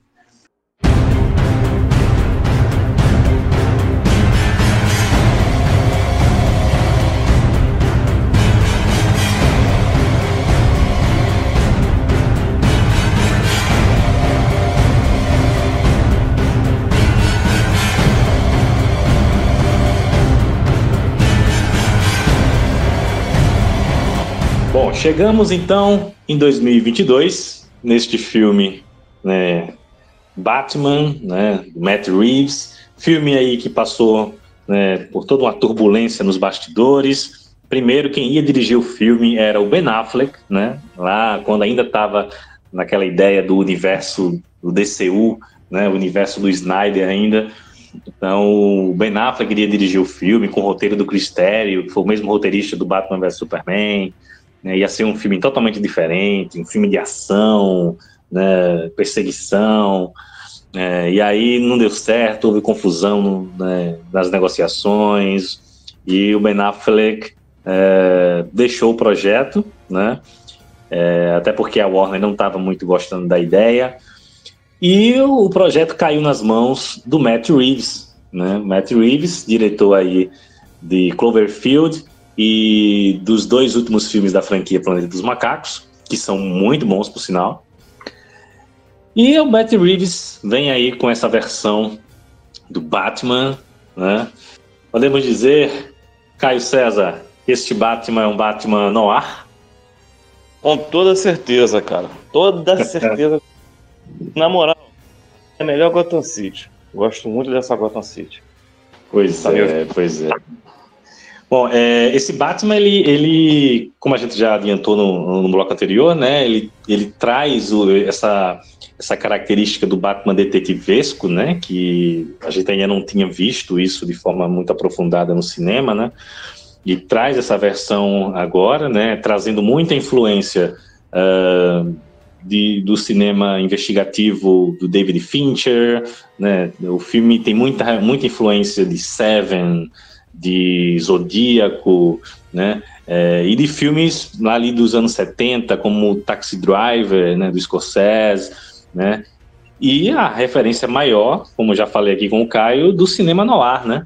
Foi esse, né, esse gênero cinematográfico ali do, é, dos anos é, que iniciou ali nos anos 40, né? Que a gente inclusive fez um episódio no ano passado sobre cinema noir.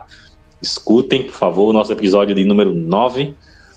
É, então, ele traz toda essa bagagem, toda essa bagagem de referências para construir esse universo aqui né, do Batman, porque a gente já teve tantas versões do Batman né, no cinema, como a gente já, já comentou aqui, né, então né, é uma tarefa até difícil né, que o Matt Reeves teve de trazer algo novo, né, de tentar inovar de alguma forma, né. Eu não Posso... sabia que eu precisava desse Batman até assistir. Essa é a minha impressão geral do bagulho. É, a questão do, do, desse novo Batman, cara, é um ótimo Batman um ótimo Batmóvel, ótimos vilões, uma ótima ambientação, mas um péssimo Bruce Wayne. Péssimo Bruce Wayne. Há controvérsias, mas vamos chegar lá. Léo, Nossa, Caio, sério? Um péssimo Bruce Wayne? Que é isso, amigo? Tá demais. É é, não é o Bruce Wayne, é o Batson. O, o, o, Robert Pattinson ele conseguiu agregar muito, tanto ao, ao, ao Batman quanto ao Bruce Wayne, na medida em que a densa, sabe, o, o, os dois a nível psicológico, sabe, a nível de, um, de uma crise constante de identidade do, de ambos. Eu, eu sou suspeito de falar do, do filme, mas acho que ele tá pau a pau ali com o, o Cavaleiro das Trevas. Eu discordo muito do Bruce Wayne, porque o Bruce Wayne não é o Bruce Wayne mais. O Bruce Wayne é o Batman. Ele é o verdadeiro eu dele. Entendeu? O Bruce Wayne é o disfarce do Batman. É simples. O Batman não é o disfarce do Bruce Wayne, é o contrário. E você recluso, sempre triste, né? É o cara que dá na pinta que ele é o Batman. Entendeu? Para mim, não se vence o, o Bruce Wayne do, do Christian Bale, que é aquele playboy, que anda com sempre duas mulheres, com carrões e tal. Por quê? Esse é o verdadeiro disfarce do Batman. Tá entendendo? E o Matt Reeves não consegue enxergar isso. Eu até dou um desconto por ser o segundo ano do Batman e tal, mas, cara, não, não me desceu. Não me desceu esse Bruce Wayne. É, esse filme ele parte é, sabiamente o Matt Reeves escolhe não contar a origem do Batman, né? Porque a gente já viu isso à exaustão. Né? Então ele já né, pega parte do pressuposto de que a gente já já conhece o personagem e então vamos embora, né? É, até porque um personagem né, tão popular, já está no imaginário popular, a gente já conhece tudo sobre a origem dele. Então não precisa recontar isso. Então ele coloca o Batman né, já com dois anos em atividade, mas ainda em formação, né, ainda imaturo, né, que só que né, não se contém, né, que quer resolver tudo na porrada, né? É, então é um Batman ainda em formação. Né? Uh, então, nesse sentido, eu vejo uh, o Bruce Wayne daqui, ele ainda não, ele, ele ainda não, porque o Bruce Wayne, como você falou, eu concordo com você, Caio, que o Bruce Wayne ele é uma persona, né, pro, pro, no Batman. O Batman é a real pessoa, né? O, o então o Bruce Wayne é a persona que ele usa para é o disfarce dele, né? É a máscara. Uh, e isso eu acho que é muito bacana que o Matt Reeves faz aqui, porque ele ainda não aprendeu a usar essa persona. Ele ainda não criou essa persona Bruce Wayne que a gente vê nas demais representações, sabe? Ele é recluso. Ele é um cara que não, ele não sabe socializar ainda, sabe? É tanto que na, na, na, cena que a gente tem lá quando ele vai no enterro do prefeito, no, né, no velório do prefeito, ele mal sabe falar com as pessoas. Ele é mais um. As pessoas é que falam mais com ele. Ele, ele, ele não, não tem muito trato de socialização.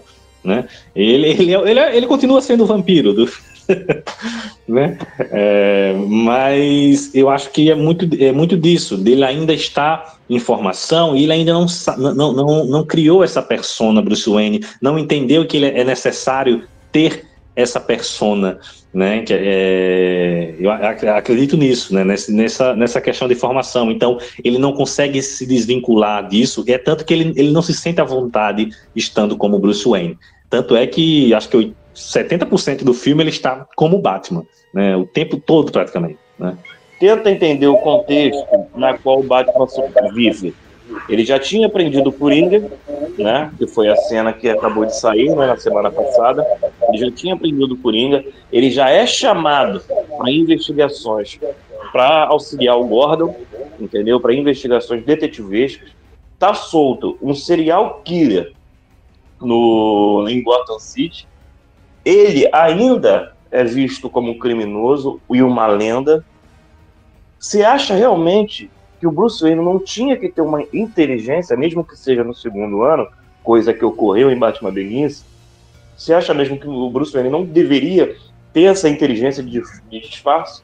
Por quê? Entre, entre, entre mortos e feridos ali, cara, ele seria um dos suspeitos de ser o Batman. Porque ele é um cara estranho e recluso. É um vampiro ele. E a cena é, do, do, velório do, do, do, prefeito, quando ele salva aquela criança do carro, porra, colocaria aquilo ali em xeque mais ainda para as pessoas que estavam ali. Tá entendendo? Quando lá no, lá no final o Charada fala Bruce Wayne e ele abre os olhos assim, ele nervoso, ele se caga todo, né? Mas revelando que só que é, Bruce Wayne seria um próximo alvo, porra, eu, eu acho que faltou um pouco de inteligência também do lado do Charada. Então, cara, o, o Bruce Wayne, para mim, ele seria um notório Batman. Todo mundo ali enxergaria ele, não é possível isso. Olha, considerando o nível de estudo que o Matt Reeves teve das histórias, tanto que ele falou isso no DC Fandom, ele leu várias histórias, né? De ano 1, um, ano 2, Terra 1, ano 0, Batman Longo Dia das Bruxas, principalmente Batman Ego, que eu acho que é o. Não sei se o Pablo já leu, mas eu acho que deveria ler, que para sua profissão, tipo, Batman Ego é perfeito, assim, sabe? Então, quando, quando, tipo assim, algumas coisas desse Bruce Wayne me incomodaram, mas não é nem é, com essas características que o Caio falou assim. Me incomodou, me incomodou o jeito de representação simbólica dele, para falar a verdade, né? Aquele cabelo encebado, aquilo me deu uma aflição tão desgraçada, entendeu? Deu vontade de pegar aquele menino e falar: vamos tomar um banho, filho, vamos passar um head and shoulders nesse cabelo, né? Tira essa ceborreia que tá aqui. Você precisa de um lencinho dermaquilante também para tirar esse lápis do olho, porque não, não tá bonito. Lalunha, o grunge está de volta, Lalunha. Você não entendeu? entendeu? Aquilo me dá uma agonia, uma aflição, assim, tão grande. Mas, assim, é, é, é justamente isso que você falou, Paulo. É, é, é, um, é um Batman em formação. Ele tem vinte e poucos anos naquela história ali. Né? Eu até vi um meme que, tipo, que, que os, os, o, os pais do Bruce Wayne foram mortos quando, quando ele estava saindo do filme do Shrek, né? coincide a data de morte, né, com a estreia do Shrek. Mas enfim, então assim, como é um é um Batman em formação e é um cara que é é um Bruce Wayne baseado no Batman Ego, que é um cara deprimido, é um cara doido, né?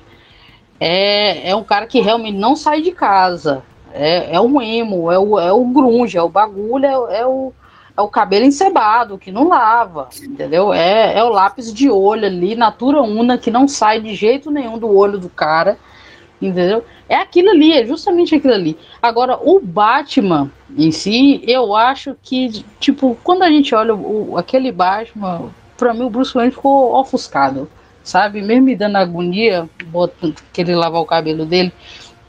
Mas assim, ficou ofuscado para mim. Que eu falei, caramba, meu, isso isso é um filme, é um filme que faz sentido. Esses, esses acessórios que ele usa faz sentido, entendeu? Não é um bagulho assim espalhafatoso, não sei o que, bate jato, bate não sei o que lá, bate cinto, que sai tudo desse cinto. Não, cara, a coisa mais moderna que esse cara tem é uma lente que grava as coisas.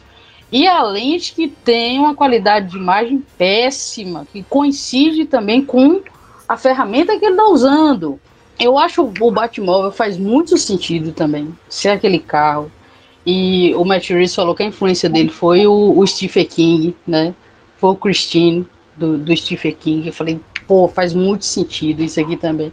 E quando fala assim, ah, que é, o Caio falou, já tá dando na telha que ele é o Batman, que ele é todo esquisitão. Mas meio, quem que não é esquisito em Gotham? Entendeu? Quem que não é esquisito em Gotham? Né? Olha o pinguim, né? Até o, o, Gordon também tem as esquisitices dele, porque é muito estranho um comissário de polícia, entendeu? Aceitar que um cara vestido de morcego ajuda ele na investigação. Isso não é normal, né? E quando assim, quando, quando anunciou que era o Petson que ia fazer, cara, eu vou, vou ser sincero, eu torci o nariz, né? Eu tava em um evento falando do Batman e saiu, né? E eu falei, caramba, meu, agora cagou de vez. Se já, tipo aquele meme, acontece que tava ruim e agora piorou, né? Mas assim, eu falei, olha, eu sou uma pesquisadora. Eu não posso me atentar a coisas que possam prejudicar a minha pesquisa. O que, que eu fiz? Eu comecei a assistir todos os filmes do Robert Pattinson. Todos. Depois que ele fez Crepúsculo, eu assisti todos, comecei a estudar a vida do cara, a formação dele, o que, que ele andava fazendo, tudo. E falei, caralho, isso é um puta de um ator que esse cara tá se tornando. Que ele se tornou. E quando eu assisti o Farol, me deu aquele negocinho no coração. Eu falei, cara, ele tem que ser o Batman. E o William Defoe, ele tem que ser o Coringa. né? Me deu aquela emoção, assim. Eu falei, caramba, isso vai ser muito bom. Concordo com a, a, opinião de vocês em relação à, à parte psicológica do, do, do Bruce, né? É, realmente ele ainda é muito imaturo e o filme traz isso e é, é interessante também essa, esse, esse, essa dualidade né, que o filme também traz em relação a essa parte psicológica dele, de que é jogado o tempo todo, de que ele é, o que ele se tiver, teria se tornado se ele não tivesse a influência do, do, do Alfred ali com ele. Porque ele também é um órfão, como a gente vai ver lá pra frente, e outros personagens dos vilões, né? De um dos vilões. É, é como se o tempo todo o, o, o ele estivesse lutando para não enlouquecer. Então, esse senso de, de, de, de, correr atrás dos inimigos, dos bandidos. É como se fosse um, uma forma dele conter essa, essa loucura que quer sair né, dentro dele, mas ela justifica ele ir atrás dos bandidos, bater nos bandidos, porque ele não é um bandido, ele faz, justi ele faz justiça, ele se vinga. Ele se vinga. Depois do arco dele é que a gente vai ver que ele transforma a vingança em justiça. Mas enquanto isso, logo na construção dele, ainda está ali naquele processo de construção. É, ele grita com o Alfred, assim, um, um, menino mimado, gritando com o Alfred. E, é, tipo, é como se ele tivesse também um lado vilão dele. E ele tivesse que lutar o tempo todo para não se tornar aquilo que ele combate. É meio que isso que o filme traz o tempo todo, ele tem essa sensação. Então, eu queria lançar uma provocação. O Caio falou que o, o, o Matt Reeves ele, ele é, acaba se equivocando, né? É, na, como coloca o Bruce Wayne, né? É, é, o Batman não, não, não se mostrando, não mostrando nenhuma preocupação em, em se revelar quem ele é, né? Sem, não se esconder adequadamente. Mas eu tenho, eu tenho a suspeita de que talvez essa, essa forma como, como o, o Batman e, e, o, e, o, seu alter ego Bruce Wayne, né, conforme o, o Caio falou, se mostra no filme foi proposital. Eu acho que, que talvez tenhamos pela frente o primeiro, o primeiro Bruce Wayne que, que não tem vergonha de se, de, de se mostrar para a população de Gotham City. De não se esconder muito, sabe? Eu acho que não, cara. Não sei, eu não sei o que pensar. Eu acho muito difícil isso acontecer. É, eu também acho difícil. Acho difícil. Até é, porque, agora... até porque a gente, a, a sociedade de, de, Gotham, que é mostrada no filme, é uma sociedade é, afinada com as novas tecnologias de, de rede social, né? As redes sociais. Tanto é que os crimes do Charada são mostrados para toda a cidade, para todo mundo, através das redes sociais. Então, é, é, esse, essa questão que no filme que é mostrado que se joga merda no ventilador, de que se mostra qual é a origem da fortuna do, do Wayne, da, da origem é, podre de, da riqueza de Gotham, né? Algo que não é mostrado nos outros filmes, né? Eu acho que se dá justamente a essa, essa, essa maior impossibilidade que o indivíduo tem de, de, de separar personalidades dentro da, da esfera do, do virtual, sabe? Então, é, você, é muito difícil você, você adotar um, uma, uma persona, adotar um, um, um alter ego e isso não ser público, isso não ser conhecido, sabe? Tendo em vista a, infin, a infinitude de câmeras, de, de, meios de que as pessoas têm hoje de, de, de, vigiar a sua vida, de controlar a sua vida. Então, eu, eu posso, posso estar errado, obviamente, mas eu tenho a suspeita que esse, esse Bruce Wayne do, do Robert Pattinson, ele vai ser o Bruce Wayne mais público da história da, das, das adaptações do Batman. É, eu não, não sei, não sei. Acho que isso mexe muito com, com, com uma característica muito, muito forte do personagem, sabe? Não sei, não sei. Não, que me surpreenda, que me surpreenda positivamente. Né? Está preparando o Helena para os próximos filmes que o Batman tem que enfrentar uma exposição. Entendeu? Pode ser isso também. Uhum. Agora, com relação ao que o Caio tinha falado sobre a, o Coringa, né? Porque o Batman já prendeu o Coringa. Né? Ele prendeu em partes, né? Porque a partir do momento que aquela cena que foi divulgada ela é deletada do corte final, então a, ela não faz parte mais do filme. Da, então, no, no, próximo filme, pode até ser que o Coringa se encontre com ele pela primeira vez, sabe? Eu, uma coisa que eu tava pensando, ser cara comum que tenha sido envenenado com a toxina do Coringa.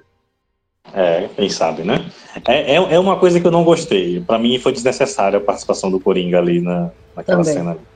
Não, não precisava, precisava. Logo de início, né? O filme, o filme ele já, ele já começa de uma forma muito interessante, já estabelecendo muito o tom dele, né? É, porque me remeteu muito naquele início. Ele, ele faz uma brincadeirinha com o espectador, né? É, a gente tem aquela coisa meio, meio janela indiscreta, né? meio Hitchcock ali, né? Com o ponto de vista do charada observando a casa do prefeito, né? A gente pensa que é a casa do Wayne, né? Vê o menininho ali brincando né? no Halloween, né? E aquela primeira aparição ali do, do, do charada, né? É muito boa, né? Muito boa. E é muito Seven, né? Eu gostei de como coloca o narrador no começo do filme, né? Isso é muito dos quadrinhos, isso é muito recordatário, né? Os quadrinhos é, é... Dos, dos, anos 40 tem muito isso. Aquilo é né? é muito ano 1 e muito Taxi Driver também. Sim, né? sim. Porque ele. Demais, ele, demais ele, Taxi Driver. É, inclusive, ele até tem, tem essas cenas de narração, né? Ele andando pela cidade de moto, né? É, Assim como o Travis no táxi, lá no Taxi Driver, né? Com a Sim. narração em off, né? Eu só queria ter visto mais essa narração. Achei que poderia ter mais. Sim, de tipo, do, os quadrinhos, isso, isso é importante em muitas histórias. Muitas histórias. No começo das histórias do Batman, né, dos anos 40, antes do Robin aparecer, tinha muito recordatário, muito recordatário. Então, com, com a, quando eles inseriram o Robin, eles já não precisaram tantos recordatários, porque o Batman explicava para o Robin as situações e, consequentemente, estava explicando para o leitor. Então, aquilo ali me lembrou demais os roteiros do Bill Finger, cara, que, tipo, tava no tom, assim, das primeiras histórias. E já foi, eu falei, só os primeiros minutos eu falei, olha, o Matt Reeves, ele fez o deverzinho de casa ele, ele leu os bagulhinhos, é, já tá gostoso esse comecinho aqui, já tá bom com esse clima dos filmes dos anos 70, de Chinatown, de Taxi Driver, como você falou. Falei, olha, tá indo pelo caminho gostoso. No começo achei muito bom. E é interessante que ele já faz um paralelo do. Ele faz, ele faz um paralelo do, do Batman com o Charada, né? Em vários momentos, no, no filme inteiro, na verdade, né? É, porque esse é o grande questionamento do filme, né? Sobre o, o, é, o próprio papel do, do, do, Batman. Será que ele realmente é um herói? Né? Qual é a diferença dele para para o charada, para os criminosos que ele combate, né? É, você tem esse, esse voyeurismo ali do charada no início, mas você tem também a, me, a mesma tomada, o mesmo, o mesmo plano, né? Com essa câmera subjetiva do, do, do, do Batman fazendo a mesma coisa com a Celina, né? observando do apartamento, pela janela, né? Então ele vai fazendo esses paralelos, né, do, dele com o, o Charada que eu acho bem interessante. E o que, é que vocês acharam do, do, do Charada, gente? Paul Dano. Eu gostei muito, cara. Muito dele. Era exatamente o que eu queria ver no cinema. É, ele mandando os recados pelas redes sociais, né, os vídeos dele. Cara, são muito assustadores, cara. Eu gosto muito dele, gostei muito, de verdade. É um dos melhores Exatamente. Ele não faz piada. Digitais, né? ele, ele faz medo. A primeira cena lá dele, dele matando o, o, o, prefeito, nossa, eu, eu choquei na hora, assim, já, desse jeito. E quando ele vai soltando as charadas, né, a, o negócio lá da, da, das, dos códigos, né, que lembra, que, le, que lembra Zodíaco, e você já vai sentindo aquele climazinho que o filme vai ser, vai ser tenso. E a, a história não vai ser um negócio brando, algo, algo algo bonitinho, vai ter um negócio bem tenso. Só as referências né, que a gente vai pegando com relação a, aos filmes e outras obras. E também gostei bastante da trilha sonora, que entra perfeita em, em cada momento. É, ele, é, ele é, como você falou, é a, a referência óbvia do Zodíaco, né? O próprio Matt Reeves confirmou isso, né? Ele se inspirou muito no Assassino do Zodíaco. Né? Foi um serial killer que aterrorizou os Estados Unidos lá nos anos 70 foi a inspiração pro Charada. E o um Charada. de céu, né? Sim, sim. Ia falar, Caio? Foi pego Zodíaco, né? Inclusive, ele inspirou outro vilão do cinema que foi o vilão do Perseguidor Implacável, né? do primeiro filme de Ditch Harry. Sim, sim, sim. E o, o, Charada, diferente de outros filmes, né? O Charada, ele ganha, né? Ele consegue é, realizar o que ele queria, né? Sim, sim. Muito maneiro, cara. Esse final e a questão, posso falar da questão da, da daquela simbologia da Estátua da Liberdade, né? O Batman com a luz na mão, guiando o povo de Gotham. Eu gostei muito dessa transição do, do, do Batman. Pô, essa cena é foda, né? Maravilhoso. É, é, é, muito foda. É, eu, eu gostei muito disso porque é a desconstrução do personagem, né? O filme ele é na verdade uma uma é, assim como no Batman Ego né? A, a, Lunha, a sabe. É, é, essa jornada interior do personagem né? Para se descobrir né? Ah, aqui acaba sendo isso também. É uma jornada né, do personagem se descobrindo descobrindo qual realmente é o seu papel naquilo tudo né? Quem realmente ele é e o que ele realmente deve ser, né? Então ele sai da vingança, de ser a vingança, e ele entende que ele não que, que não, não é para ser a vingança, né? É para ser uma esperança, né? A, a, por isso a cena da luz guiando as pessoas, né? Eu acho muito bacana essa, esse arco do personagem. É o Matt Reeves colocando em, em xeque o super-herói, né? Porque os super-heróis sempre foram essas figuras que eu até falo isso na minha crítica, que os super-heróis sempre, sempre, foi sempre, sempre foram essas figuras que se colocam acima da lei, que, que agem por é, fazem justiça com as próprias mãos, né? Mas até que ponto isso é correto? Até que ponto isso né, se diferencia do que os os terroristas, os criminosos fazem. Eles também agem acima da lei, eles também é, fazem é, agem por conta própria, né? Então tudo isso o filme problematiza, né? E o personagem entra nesse processo de conscientização né, no terceiro ato. Achei muito bacana. É, tanto que no começo ele tem mais questionamentos no recordatário e no final ele tem mais afirmações. Que ele faz outro recordatário, outra narração, então ele tem mais afirmações. A história deu respostas para ele, né? Então ele começa a entender o papel que ele tem que exercer e o papel que ele exercia antes, que isso também é extremamente fundamental para aquilo.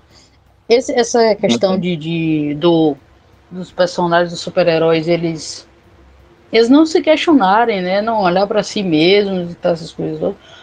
Isso é muito de herói da DC. Os heróis da DC não fazem isso. Né? Eles, eles não se questionam, eles não se analisam, né? E os da Marvel já fazem isso dos anos 70 para cá, faz isso de, de forma até que contínua, né? São heróis que realmente têm problemas, vamos dizer assim. Os heróis da DC praticamente não têm problemas. Né? Os problemas que eles têm são relacionados ao núcleo do maniqueísmo ali da história. Mas não tem problemas, entre aspas, ditos reais. Né? Não estou, é, vamos dizer assim, isentando a morte dos pais do Bruce e tal, essas coisas todas, né? Mas são coisas que, tipo assim, aquilo, as mortes dos, dos, pais do Bruce, e muitas vezes não é um problema, é uma motivação. Ponto. Só isso, né? Ele não tem problema com isso. É uma motivação para ele, né? Não, não, não explora né, o que ele se tornou a partir daquilo ali, né? como ele lida com aquilo, né? como ele continua lidando com as representações que o pai e a mãe têm, né? com as representações que vão aparecendo, né? com as narrativas. Então, isso também foi importante demais no roteiro, que não tinha sido apresentado nos filmes da DC esse tipo de questionamento, e principalmente do Batman. Ainda mais você tendo recentemente o, o Batman do Zack Snyder, né? Que, que é o Batman do Zack Snyder, que é isso o Batman é, e os vilões né, dele, comparado a, a, de outros heróis, é, a gente sempre se questiona no final que dos outros, os outros heróis, é, os bandidos vão para cadeia. O do Batman é para um asilo de, de, de loucos, né? Psiquiatras, um asilo psiquiatra. É, e nesse filme, a gente vê que o Coringa e o, o Charada viram amiguinhos. Tipo, é, é como se o, o tempo todo fosse jogado na gente que o problema nem si, nem sempre é o Batman, né? Porque se a gente for olhar a origem do, do, do Charada, o que ele passou e o que ele estava buscando era chamar atenção para algo que foi esquecido, né? Que, a, de certo modo, é, se viu para mostrar o ele estava indo no caminho errado. É, e o Coringa ainda vai ser uma casinha de surpresa para saber o arco dele né, no, no, no, próximo filme. Mas assim, historicamente, sempre é o, o, o Batman, o Bruce Wayne, que acaba criando seus próprios vilões. O que mais vocês, vocês destacariam, gente? A gente precisa falar do Batmóvel, né? Da entrada do Batmóvel. Com certeza. um dos melhores, né? Que entrada, de botar medo. Realmente, é muito parecida, a entrada do Batmóvel é muito parecida com o Christine. Nem que a Nuninha falou. É, agora que eu, eu tive essa noção assim, né? E a perseguição de carros no engarrafamento, aquilo, aquilo é muito, muito espetacular, cara. Muito maneiro aquela cena. E o pinguim, né? Tá sensacional, totalmente diferente do Danny DeVito, que é aquela coisa grotesca comendo peixe e mal aproveitado pra caramba. E dessa vez, cara, é, também é uma, uma construção dele se tornando um dos chefes do crime, né, cara? Sim, sim. É... Mano, isso é muito da hora. O Falcone também ficou, tipo, idêntico. Falcone ficou muito bom. Ficou idêntico ao Dia das Bruxas, cara. É, nossa, idêntico, idêntico. E aquele ator, na hora que saiu, eu falei, não é possível que esse cara que fez Zohan tá fazendo Falcone, meu, que não é possível, não é possível. Foi sensacional isso, eu fiquei muito surpresa de uma forma muito maravilhosa. Mas eu achei muito, muito bem construída, assim, né? O, o, que o Caio falou do pinguim também, do, do Colin Farrell. Eu não gosto do Colin Farrell, mas esse pinguim, cara. E você vê que não fala pinguim, eu acho que só fala uma vez, né? Sempre Oswald, né? É mais pé no chão, assim, principalmente como ele, o Batman lida com ele também. O Batman bate na porta, cara.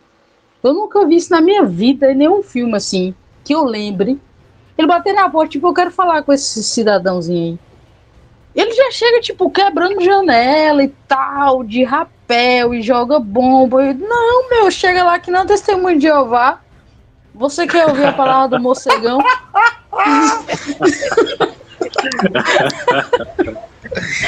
Entendeu?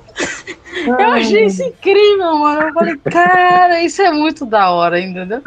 É porque assim, agora... traz ele mais pra realidade, né, pô? Não, ele se estrupa, ele se estrupia todo, velho, quando ele vai é, voar pela primeira vez lá, tá? Leva um baque do caralho, apanha pra caralho quando tá brigando, né? Então é bem pé no chão mesmo. E assim, essa questão desse, dele trazer essa coisa mais realista, né? Isso se reflete muito na, nas cenas de luta, né? Que são bem ao estilo John Wick, inclusive, né? Não é, são com poucos cortes, né? É, é, a câmera é mais, é mais, movimentação de câmera para você ver mais a ação, né? Então é aquela e aquela luta mais seca, né? Mais crua, né? Então gostei disso. Tem aquela cena que ele toma um tiro de 12, cara no, no, Clube Iceberg, quando ele entra pela primeira vez, cara. Aquilo ali eu pulei da cadeira. No escuro, ele chegando, nego metralhando ele, ele desviando, e só aparece quando os caras atiram. Cara, aquilo é sensacional, mano. Ah, a primeira aparição dele, pô, como Batman lá no, contra aquela gangue do Coringa lá, né?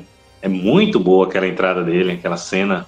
Muito foda. É, com relação àquela, a essa, essa cena inicial do, onde o Batman aparece pela primeira vez, que ele tá violento pra caralho, né? É, dá um eletrochoque no cara lá, que o cara, né? Aquele cara ele deve ter ido pra UTI, né? Então, ele tá super mega violento, né? É onde ele diz que ele é a vingança, né? Aí é interessante que no terceiro ato, naquela, naquela sequência final ali, onde ele está tentando salvar a galera, ele já luta de forma diferente. Ele já não está tão violento, né? Porque a, a, a, mentalidade dele já mudou. Ele já está repensando o seu lugar, né? Então ele já não está com aquela violência toda do início, né? Somente quando ele toma aquela dose de adrenalina lá, que ele parte para cima do cara que quase mata ele, mas é, ele já muda o, o comportamento dele com relação a isso. No começo ele tá tipo assim, eu não vou te matar, brother. Mas assim, te deixar aleijado, eu vou. Quebrar seus dois braços também. Entendeu? Vou te fofar no pau, mas te matar não vou, não. Tá? Eu só vou te espancar um pouco aqui.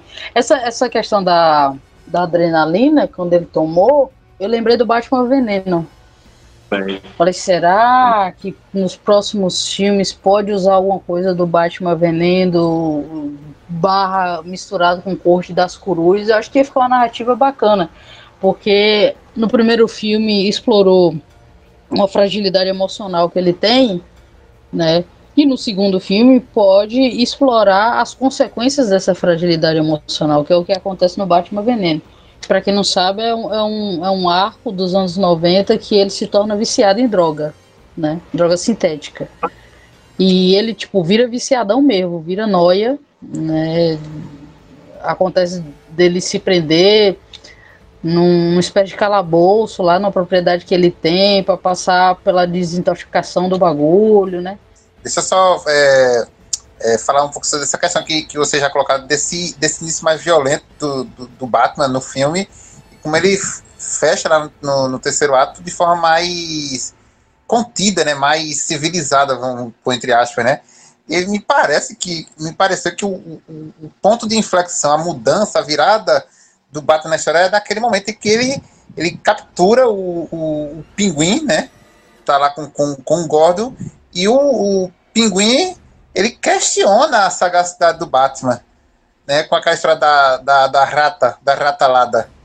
É, de, com você, Ah, rapaz. isso é- E de rico essa cena. Vocês não gostaram? isso. Gostei! ah, Eu gostou. ri Ah, tá. caralho. Que aí eu acho que ele despertou. Pô, eu tô aqui violento, tá, pô, mas não, eu tenho que usar mais a cabeça, mais o cérebro pra resolver essa situação, sabe? O que eu acho que esse ponto de virada, pra mim, é a conversa dele na cadeia com, com o Charada. Eu já acho que aí que é o ponto de virada dele. Que é aí que ele Também. começa a pensar que não tem direito à vingança. Tá entendendo? Concordo, Concordo. Ali é quando ele, ele, ele achando, achando que tá abafando, né? E aí, que é a, a- a mesma lógica que, que acontece na cena do Cavaleiro das Trevas, lá do Batman com o Coringa, né? Que ele vai a- com a, com a força e o Coringa na inteligência ali, né? Você, E você não tem nada. O Coringa Aham. fala, você não tem nada. É, isso é, É. é genial, cara. Não tem E o nada Matt pra me ameaçar. E o Matt Reeves, ele constrói esse Batman que quando chega nessa parada do, do pinguim, né? Ele e o Gordon colocando o pinguim contra a parede, ele constrói muito bem o Batman para você. Aí que você entende, cara, ele não é esse Batman que a gente tá pensando. É aí que você entende. Isso é sensacional, cara. É, é bem construído. O Batman é muito bem construído. Como todos os outros personagens, eu acho, né? O outro personagem que a gente tem que falar bastante, que foi pouco aproveitado, mas também a gente viu umas paradas bem maneiras dele, é o Alfred, cara. Né, você já vê aquele passado dele de espionagem no MC, né? Isso é muito legal, cara. Eu acho que alguns personagens foram um pouco prejudicados por conta de não terem sido tão, tão bem desenvolvidos. O Alfred é um deles, né? Eu queria ver mais dele, né? Da, da própria relação dele com o Bruce, né?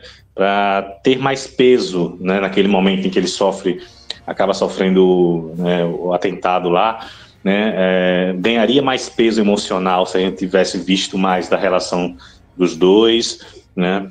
É, e o Gordon também, né? O Gordon, o Jeffrey Wright, tá, o Jeffrey Wright tá muito bem como Gordon, né? mas eu queria ver mais dele, sabe? Para desenvolver melhor o personagem, para a gente entender mais né, aquele personagem, né?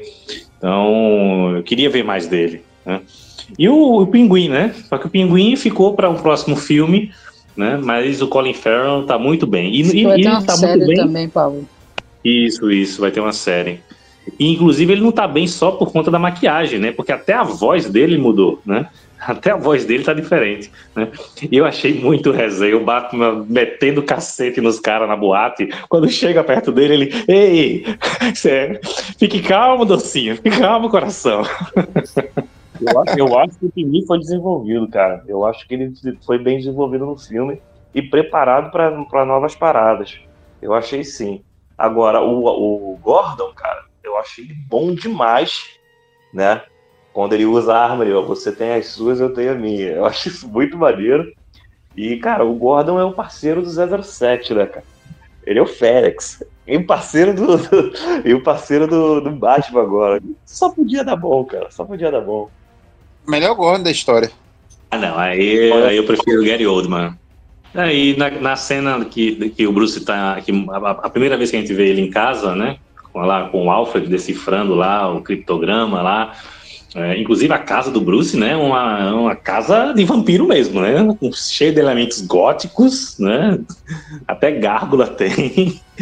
É, e tem uma referência, tem referência à, à série de 66, né? Porque tem a cabeça de Shakespeare, o busto de, de, da- de Shakespeare que tinha na, na, na mansão Wayne da, da, da série antiga, e o, um telefone antigo lá que remete ao telefone vermelho lá da série de 66. Uma referenciazinha. Notei somente o busto, o telefone não notei, não. Tem, tem também. Eu gostaria da explicação do filme também, que acho que ficou meio vaga, é o bate-sinal, cara. Eu gostaria dessa explicação, porque ele ainda é uma lenda meio que mal visto pela polícia e tem um bate-sinal, né, cara? Eu Uhum. gostaria um pouco dessa parada. Poderia entrar mais a fundo sobre isso. Agora, outra coisa que esse filme mostra, né, é que, diferente dos outros, não tem essa saída essa saída espetacular do Batman, que ele tá conversando aqui com as, com as pessoas, de repente sumiu. Não, né? Esse filme mostra como é que o Batman some, né? Dá um soco na cara do Gordon e sai correndo no meio dos policiais. Ainda não some dessa forma, ainda. Mas eu acho que essa, essa parada vai começar a acontecer nos próximos filmes. Eu sei, Lina, que vocês iam comentar. Eu gostei muito da Mulher Gata aqui, velho. Gostei muito. A Zoe Kravitz. Eu também. Tá, tá ótima, ótima. Ela, ela, tá, ela tá muito é. bem. Ela tem um arco interessante, tem um conflito né, bacana, uh, tem até uma insinuação de uma insinuação de, de, de, de abuso incestuoso no filme, né? Do, do, do, Falcone, né? O filme sugere isso na entrelinha, né? Uh, e eu achei ela, ela muito boa, né? Ela tá sagaz, inteligente, né? É, sensual, sem ser sexista, né? Então, acho muito bacana a Mulher Gato aqui. Gostei demais. E gostei da dinâmica dela com o Batman, né? Tem tensão sexual, né, gente? Porque filme de super-herói parece que super-herói não transa, né? Parece que super-herói não tem, não tem sexualidade, né? E aqui não. e para mim, ele é, é, a melhor Mulher Gato do cinema. Ela é a melhor Mulher Gato do cinema. É, a, a Anne Hathaway não, não funciona muito como Mulher Gato. Eu nunca achei que ela funcionasse. E a Michelle Pfeiffer nem se fala, né? Ela é lambida por gatos e vira mulher gato. Não faz sentido, né? É, realmente o Batman Retorno não faz sentido, cara. O cara. O, o, Batman torra, queima o cara com o turbo do Batmóvel dele. Não, não faz muito sentido aquele filme. Essa Celina, eu, eu, achei assim que, que a, a história dela caminha sozinha, cara. Parece que é um filme dentro do filme. Né? É uma história que se mantém em pé sozinha. Né? E isso eu achei muito bom. Explorar todas essas questões dela de, de uma forma orgânica. Ela não interfere nas questões do Batman, mas de alguma forma faz parte daquilo ali. Mas é o rolê dela, né? É o rolê dela. Eu gostei também, isso que essa, toda essa questão que o Pablo falou, que é uma mulher gato sexy, mas ela não é sexualizada. Né? É uma mulher preta, né, que não é sexualizada como a Halle Berry foi, né? Então, assim, eu acho que é a primeira mulher gato que não é sexualizada no cinema, né? Até a Anne Hathaway, por falar, ah, não foi sexualizada. Foi, gente, ela esfrega a pepeca na moto, entendeu? E, tipo, levanta a bunda daquele jeito lá. Isso é sexualização, né? Isso é sexualização. Então eu, eu, gostei muito do jeito que ela foi tratada, né? Principalmente porque ela deu o rolê dela.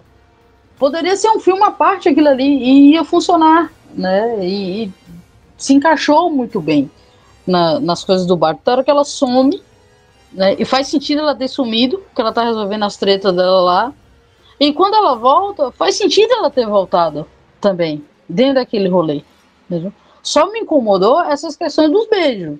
Uma coisa é, tipo, ter tensão sexual entre os dois. Outra coisa é ter beijo em momentos desnecessários. Quanto é o momento necessário para isso, beleza. É a mesma coisa de, tipo, botar o Batman para transar com a Batgirl no início de Piada Mortal na animação. Não tem sentido nenhum aquilo ali. Nenhum. Nossa. Então, assim, quando, quando há uma tensão sexual que eu achei que tem e eu gostei dessa parte, achei beleza tá? São jovens, transantes, né? É um jovem emo, é, mas tipo, acho que come gente, né? Então, assim, né? Então, assim, tem essa tensão sexual, beleza. Agora, quando tem um beijo num momento desnecessário, aí eu falo, cara, perdeu o time do bagulho. Eu não vou segurar meu topo aqui que tá trancado, porque todo mundo vai morrer, inclusive eu, se eu não tomar uma atitude, mas eu vou te dar uma bitoquinha né? Com essa boquinha murcha que você tem, super sexy, essa boquinha de chupar ovo. Vem cá, entendeu? é, é isso, meu. Mas, de modo geral, eu acho ela muito foda. que mais, gente, vocês destacariam aí? Eu, eu não acho melhor do que o Beguins, né? em, em quesito história. Eu ainda prefiro a trilogia no Nolan, mas eu acho que tem muita coisa que melhorar aí. Ele abriu bastante o, o universo, eu, eu confio muito que ele vai fazer coisas boas mas eu acho que está apenas começando. Então, no meu coração ainda tem a trilogia do Nolan. É, a gente tem que falar da, da, da, técnica do filme, né? Que tá impecável, né? O ápice, para mim, é aquela cena em que no, no escuro, né? Que o, o, tiroteio, o tiroteio no escuro, né? Que cena foda, bicho. Nossa, né, cara? É, e ele utiliza, por ele, por ele adotar uma estética noir, né? Não só uma estética, né? Mas ele é, ele é um filme noir, né? Um neo-noir, né? Ele tem todos os elementos de, de, de um filme noir tem Femme Fatale, tem uh, os, os detetives, né? tem a, a, a, podridão né? da cidade, a corrupção, né? tem, tem a fotografia escura, né? cheia de contrastes. Né? Então, ele é um neo-noir, né? Um neo-noir de super-herói. Né? É, então a fotografia casa muito com essa proposta, né? Uma fotografia sempre muito escura, né? Quando você tem um pouco de luz, é uma luz mais avermelhada, mais pastel, né? E eu acho interessante que o filme inteiro é praticamente quase todo se passa quase toda a noite, né? E você vai ter apenas um raiar de sol, uma cor maior no final, né? Quando o personagem é, muda, mas, mas não que, que ele mude o contexto externo dele, né? porque Gotham tá arrasada, tá alagada, tá, né, tudo por água abaixo, literalmente, né? Mas é, o personagem mudou, né? E aí o dia nasce diferente, né? Você vê um pouco mais de luz, né? Aquele plano maravilhoso dele com, com a mulher gato em cima do prédio, né? É, na contraluz, né? Com o sol nascendo no fundo, né? Então, fotografia belíssima, belíssima, né? Sem falar no design de produção, né? Que torna Gotham City viva demais, né? Eu acho que Gotham City nunca foi tão viva, né? Como nesse filme, né? Você sente o cheiro, o, o fedor da cidade, né? Então, e, e, a, e, uma mistura, né? De elementos modernos com elementos góticos, né? É, que até remete um pouco a Gotham City do Tim Burton, né? Então, eu gostei muito. Todo esse, todo esse conjunto técnico, né? reforça muito esse tom né, mais realista, mais neo-noir, né, do, do filme, né, e a trilha sonora maravilhosa do Michael Giacchino, né.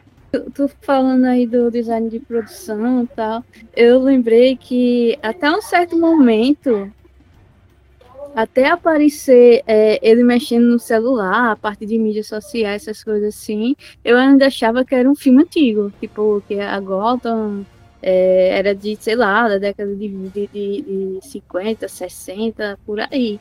Quando ele, ele passou aquele negócio do, do, do olhar, né, no estado de celular, até na Bate-Caverna lá, é, a televisão é redondinha lá, parece um sonar de, de, de, de submarino, né? A, a, parte que aparece a, a moça lá com, mostrando a, a, lente de contato, a tela é redondinha. Eu pensei, oxi, é antigo esse filme, porque é, costumamente seria uma TV quadrada, e a TV ali era um, um negócio como se fosse algo antigo, sabe? Remeter algo antigo. E o próprio Batmóvel, né? O Batmóvel ele não tem nada demais, assim, só, ele só tem o turbo, mas ele não, ele não tem nenhum apetrecho, nenhum, ele não, não dá tiro, ele não, não tem nada de gadgets, né? verdade, a Gotham City ela, ela me parece muito anos 90, né, cara? Me lembra muito isso. Melhor quando Gotham City que tem, cara, no cinema. Gostei muito da Gotham City desse filme. E apesar Mas da fotografia mais, mais escurecida, né? É, é, é, você vê perfeitamente. É, como você disse, Pablo, eu nunca vi Gotham tão, tão viva, assim, tão marcante, né? Pulsando na tela. É esse, esse, esse efeito que o Matt Reeves conseguiu, caramba, é impressionante, viu? Pra mim não é um problema, mas eu, muita gente reclamando da duração do filme, né? Três horas praticamente de filme, o povo chorando, né? Descompensado, sem, sem motivo, porque é um filme que se justifica a duração. Não tem, não tem nada ali sobrando praticamente. O tempo, quando eu parei para ver o filme, eu não notei o tempo. É, acho que isso não é um problema, não, né? Acho que o pessoal tá reclamando demais, eu concordo com o Léo. Bom, é, só tem uma coisa que eu queria destacar ainda, antes da gente encerrar, é, que eu acho muito importante é, como eu falei, nesse filme ele desconstrói o papel do, do, do super-herói, do Batman, né? Ele, ele coloca em xeque isso, né? Mas coloca em xeque sem esquecer é, da questão social e política, né? Porque é, aqui o Batman, essa conscientização que o Batman passa, é, ele percebe que o, o, os, os, os, verdadeiros inimigos dele não são os bandidinhos meia tigela pobre que ele bate, que ele bate na rua, né? Que a coisa é estrutural, né? Que a coisa é, é, é maior, né? Que essa criminalidade que ele passa as noites aí enfrentando é uma consequência de algo estruturante daquela sociedade ali, né? Que é o que o Charada expõe, né? Então eu acho muito bacana é, esse lado é, crítico que o filme traz, né? De não ficar naquela, naquela visão conservadora né, que o Nolan manteve, que o Snyder reforçou, né? Mas problematizar isso, né? E mostrar, olha, não, cara, teu papel não é esse não, sabe? Teus inimigos não são esse não, né? Então, aqui até a, aqui o rolê é outro. Né? Então, eu acho muito interessante e muito importante é, trazer essa reflexão nos tempos de hoje, né? E ainda, e ainda por cima falar sobre as milícias digitais, sobre o, a, a, os danos que isso tem, né? Principalmente nesses tempos de pós-verdade que a gente está, né? É, de fake news, né? Então, eu acho muito importante. Eu acho que o filme ele não apenas é, traz um frescor né? até falei isso na minha crítica, ele traz um frescor para o subgênero de super-herói, mostrando que se você respeita a autoralidade do realizador, né, você ainda tem como a gente conseguir ter obras marcantes, né, relevantes, né? E o filme se torna ainda mais relevante por conta da coragem de trazer essa problematização, de colocar em xeque um, um ícone tão marcante da cultura pop. Sim, bem lembrado. Eu tinha esquecido dessa parte da cena final que que o, o, Charada, né, ele deixa um vídeo convocando os caras a ser um, um, um, é, um, desdobramento dele, né, a cometer, continua, ser uma parte dele, tanto que ele, eles vão vestido também de Charada lá para para partir lá do, do, do estádio, né, para dar continuidade àquilo que ele não ia conseguir terminar.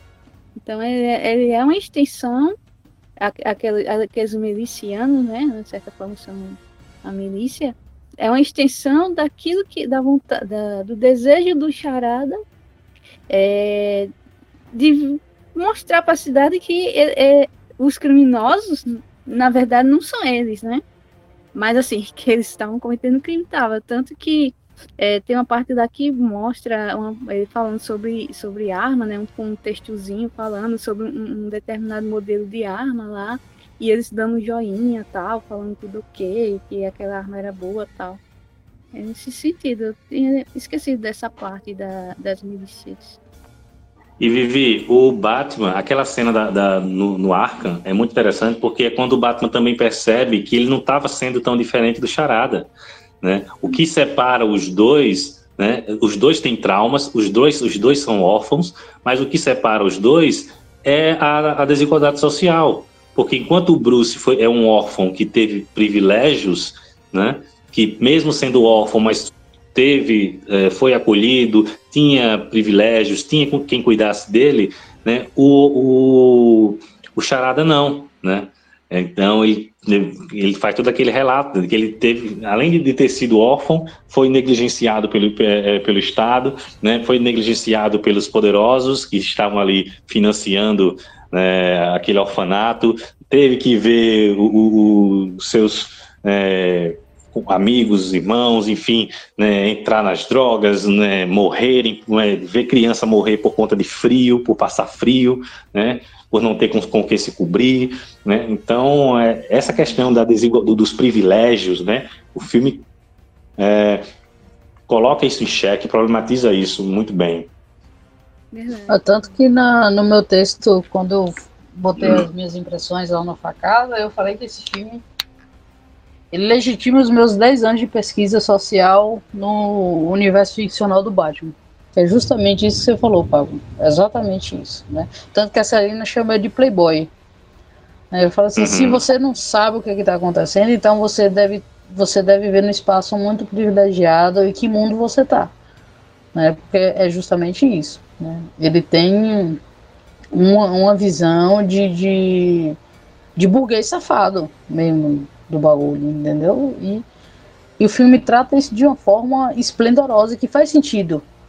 Né? Você já fica com aquela porra atrás da orelha quando você assiste Coringa, que aí você fica assim, olha só, o Coringa, ele é um retrato, ele é uma consequência, ele é um resultado de um estado, né? De uma sociedade. E agora vem esse filme aí e tipo, fala, não, é isso mesmo. É isso mesmo, né?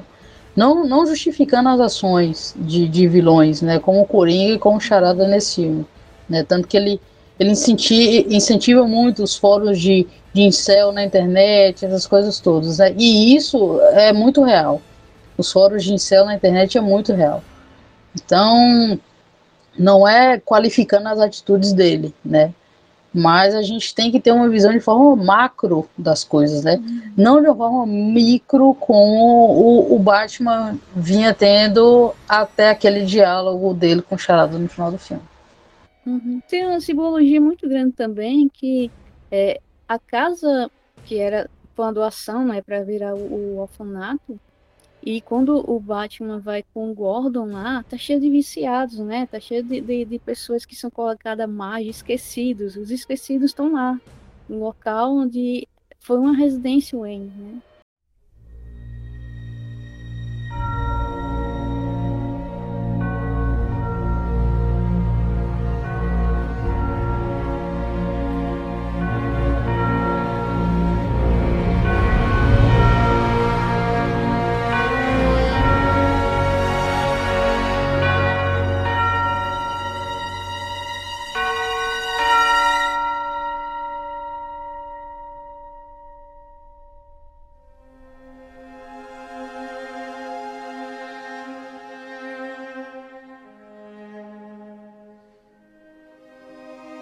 Falamos sobre Batman, né, este novo filme de Matt Reeves, que está aí dando o que falar, e falamos também sobre a trajetória do Mocegão aí nas telas, né, um papo muito bacana.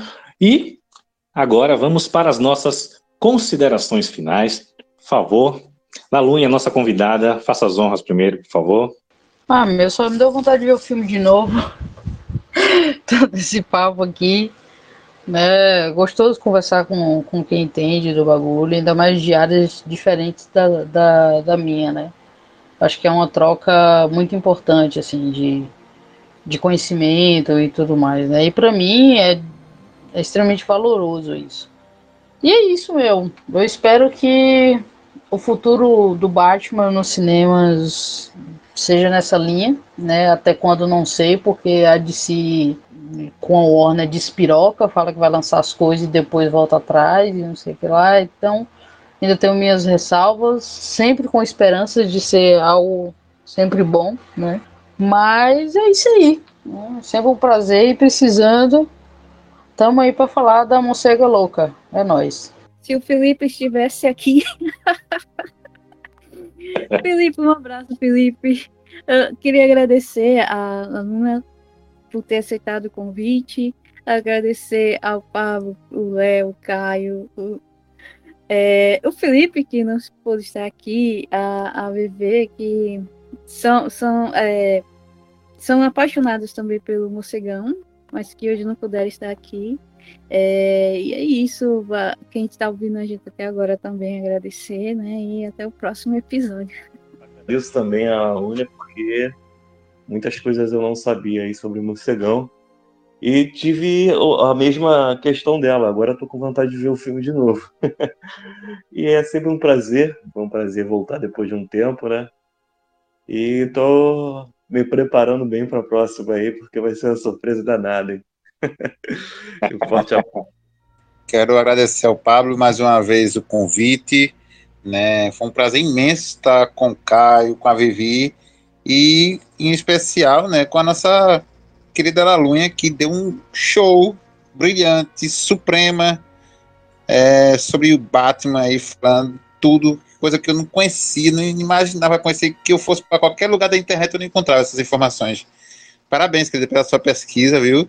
E que você possa continuar a dar ao público, né? É, essa ponte, sabe, esse diálogo entre a pesquisa é, acadêmica e, e, essa pegada pop que você traz, uma linguagem acessível maravilhosa. Obrigado, pessoal. Um grande abraço e até a próxima. Ai, meu Deus, eu morri agora. Meu Deus do céu, que bonitinho. Obrigada. Olha, sobre essa linguagem acessível, eu lancei um livro de mil páginas com linguagem acessível. Né? É um conteúdo yes. acadêmico, mas que todo mundo pode ler e pode ter acesso né, à, à pesquisa. Qual o nome que eu já quero? História dos quadrinhos Estados Unidos. Né? São 100 anos de história.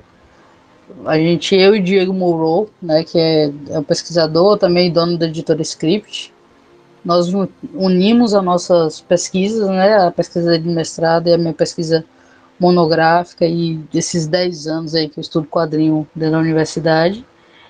E aí a gente escreveu o livro, né, História dos Quadrinhos dos Estados Unidos, tem mil páginas de livro físico e tem mais 500 páginas de e-book, que é, são biografias de quadrinistas, roteiristas, reticulistas, editores, entusiastas. A maioria são mulheres, né, que são esquecidas pela história dos quadrinhos e, e personagens também, que praticamente não são lembrados alguns. Então, é aí 1.500 páginas de puro conteúdo e acessível. O e-book é de graça também, viu? Para quem, quem quiser ter acesso também é mó fácil de achar. Acabei de colocar na lista de desejos aqui na Amazon. Igualmente, já, já quero. E eu, eu vou dizer, o preço está incrível, viu? Aproveitem. Eu faço minhas palavras de, de todo mundo aqui, de Léo, né? Foi incrível, né? Lalunha trouxe conhecimentos incríveis, assim, né? Foi uma verdadeira aula sobre o morcegão, sobre história, né? E um, um conhecimento, né? Não apenas muito rico, mas muito crítico, né? Muito político, né? Como nós gostamos aqui no nosso podcast. Então, foi demais. Né? Eu que sou fã do Morcegão, né, me deliciei aqui nessas horas aqui com vocês, né? Então, muito obrigado, gente, muito obrigado mais uma vez pela disponibilidade, por fazerem mais um grande episódio, né? E você que está nos ouvindo, continue nos acompanhando, acompanhe o podcast do Cinema em Movimento, que a gente tem muita coisa boa para vir ainda esse ano, a gente está preparando coisas muito bacanas, né? E Lalunha, sinta-se sempre convidada a participar, sempre que quiser aqui. O espaço está sempre aberto para você. E é isso, é gente. É nóis, só chamar é nós. É isso, gente. Um grande abraço e até a próxima com mais um, episódio do podcast Cinema em Movimento.